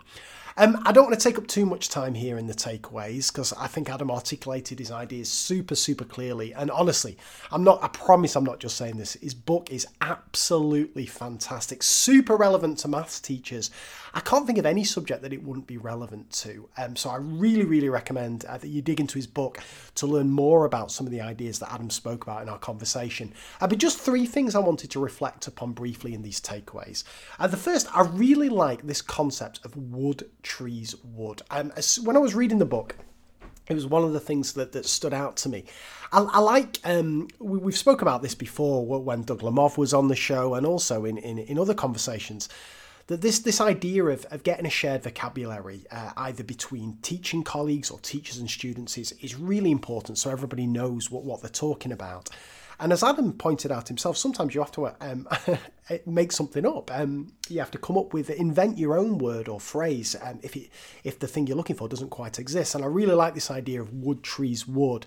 Now, in terms of um, applying this to, to mathematics, I think in terms of my teaching and planning anyway, the simplest way is to think of that initial wood as, as the big picture. So whenever I'm introducing a new idea, or concept to students, I, I, always like to think how does this link into things that students have encountered in the past? Now, that's not just necessarily a check of prerequisite knowledge. What I'm thinking about here is, is the journey of mathematics, the story of mathematics. How does this new thing that we're going to be doing over the course of the next couple of weeks directly connect to something that you did last month or last year or back in primary school? Now, what that does, as well as providing an opportunity to assess that prerequisite knowledge, it also connects the new to something that students are familiar with and ideally something that they're comfortable with.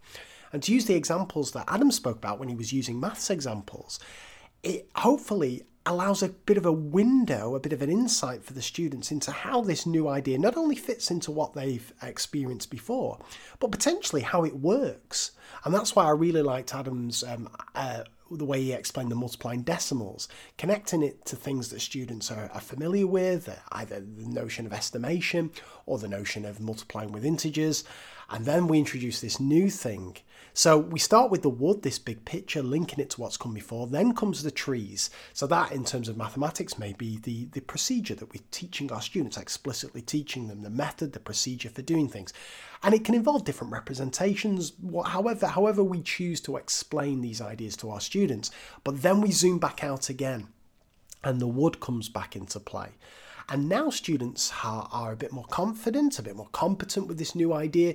So at this stage, they may be able to see all the connections with things that they've done in the past, or they may be ready to dive deep into the intricacies of why this new idea works. And this then links to this, this notion of how versus why, how before the why that we spoke about over many years on this podcast.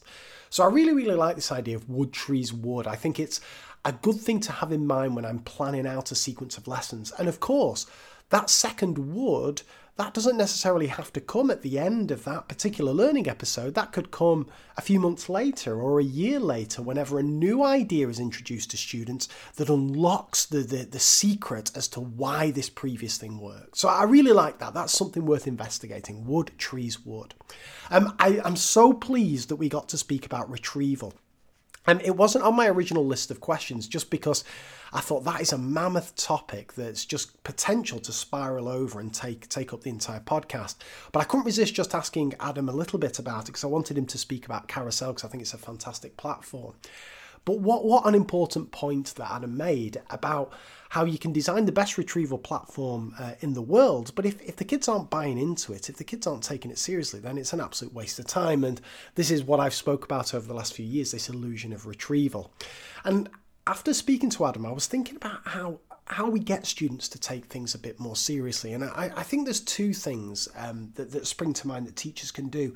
I think the first one Teachers need to value retrieval as much as they value new learning. And I know I never used to do that. For me, my job as a teacher was to keep teaching new stuff, new stuff, new stuff, the stuff that kids didn't know. That was the exciting thing. That was that was my purpose. But then I was forever getting frustrated when kids kept flipping forgetting things. And I was in this, in this cycle of teach it, review it, they flipping forgotten it, so teach it again and it was an absolute disaster. So now I value retrieval just as much as I value new learning. And that means that if I'm doing a do now activity or whatever we want to call it, and particularly if it's a case of um, assessing students' prerequisite knowledge for an idea that we're about to about to introduce to students, I have to make sure I give that sufficient time. And if that understanding is clearly not there in the room, then it's putting a pause on whatever I was about to do and, and helping helping students get to the point where they do understand it, where they are confident in it. And I think what I've certainly noticed, and I've noticed this myself, but also when I'm lucky enough to watch watch other teachers teach, is when teachers value retrieval as much as new learning, then the kids start to value it as well. If kids see starters as just something the teacher does, uh, puts on the board whilst they sort out the register, then where's your incentive to take it seriously? And I've, I've spoke about this over the last few years as well, that I've spoke to kids when I've been watching lessons and I've said, what, what, do, you, what do you think the purpose of the starter is? And they've, they've said, oh, it's, it's just it's just so Miss can keep us busy, or just so Sir can keep us busy whilst they sort stuff out.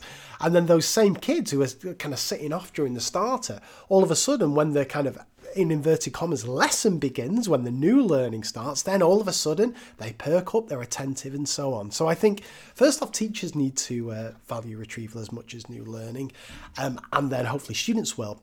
But the second thing is, I think it's really important that we explain to students, in whatever level we feel is appropriate, why these retrieval opportunities are so important. And whether this is a case of showing them a diagram of the forgetting curve, whether it's talking about Bjork's concept of retrieval and storage, strength of memories, whatever it is, I think it's one thing saying to kids, look, this is important, but it's another level if we can if we can say, look, this is important because of this, and that diagram of the forgetting curve and the way that the slopes kind of flatten out after every retrieval opportunity, I found that super powerful. I've been lucky enough to use that with primary school students right up to uh, further maths year 13 students. I think it's a real powerful visual that says to kids, every time you put effort in to think hard about something that you've done in the past, you are you, you're kind of cheating your brain. You, you're slowing down this rate of forgetting. You, you're getting one over on all the other students who aren't doing this. But as I say, you, you know you know what to say to your kids to get them on board. But I think telling them the why, why we're doing this retrieval, um, is really important. And that's true whether it's something you're doing in class or something you're doing on homework, whether it's carousel, whether it's diagnostic questions, whatever it may be. It's so important that the kids understand why they're doing that. And the final thing I just wanted to reflect on briefly is silence. Um, I really liked Adam's uh, thoughts on silence. Um, he's tweeted about this as, as well. Um, and I just wanted to expand on something I was saying um, in the conversation with Adam about Silent Teacher. Now, I'm a huge advocate of Silent Teacher. It's revolutionized my, my worked examples. I really, really like doing it. And very rarely will I do a worked example that doesn't involve some form of silence at some point during that process because I really find it helps direct students' attention. It focuses students' attention. It, it, removes the noise in every sense of the word noise in terms of actual noise and noise in terms of redundancy and it just allows them to focus on on what's happening on the board. But as I as I alluded to with Adam, when we tried this with with Eedi, it's not popular at all with students in terms of watching online videos. And I've really come to, to the conclusion that there are two reasons for that, both of which involve the role of the teacher. First, the teacher's the one, and this relates to something I've just said before, who can hopefully help show students why this is an important thing to do. So when I first do Silent Teacher, I try and just kind of set kids up by saying, look, I'm going to remove all the noise. I'm not going to be saying anything. So you can concentrate exactly on what I do without having to worry about anything else. I'm not going to ask you any questions. I'm, you're not going to need to speak. You don't need to write anything down. Just watch. And as you watch, try and think, what have I just done? And what am I going to do next? That's all you need to do. Now, of course, you can have some kind of talking head saying that before the start of a video online, but nothing beats that teacher who hopefully you know and trust over the last few years saying that to you and kind of creating that atmosphere within the classroom where it's a focused, calm, atmosphere ready to get the most out of out of silent teacher. So i think that's the first thing that's that's lacking from from online videos with that. And it's the first kind of necessary part of the process within the classroom to get to make silent teacher as effective as possible. And the second is gestures. Uh, the more I think about this, the more I realize how gestures are important. And the more I'm lucky enough to watch teachers delivering Silent Teacher, and if I ever am uh, brave enough to, to video myself and watch me uh, trying to do Silent Teacher, the way it works best is when when teachers are really explicit and have carefully thought about the gestures that they make. And gestures can be something as simple as pointing to the part of the board that we want students thinking about, the part of the working out, the part of the example that we want kids focusing on at this point. Or it can be gestures in terms of the expressions that we make on our faces, whether it's surprise when we write something down that perhaps the students weren't expecting, or perhaps it's, it's sometimes teachers do it uh, when they do a kind of deliberate mistake during a worked example and then they like put a shocked face up and then cross it out and so on but that role of it as a teacher as an actor I think is so important. And that doesn't mean I know there are lots of teachers, and I've been there myself, who who are quite introverted and, and don't like don't like certainly would feel very much out of place doing any form of acting in front of an audience. I'm, I'm not talking that. It's the subtle things that we as teachers do, gesturing with our hands, with our bodies, with our faces that, that really help focus students' attention. And that's what it's all about in Silent Teacher focusing students' attention, allowing them to cut through the noise and focus on the critical part of the process that you want them thinking about at any given moment. And that's what we as teachers can do in the classroom. But what a highlighted uh, cursor or pointer on a video simply can't replicate.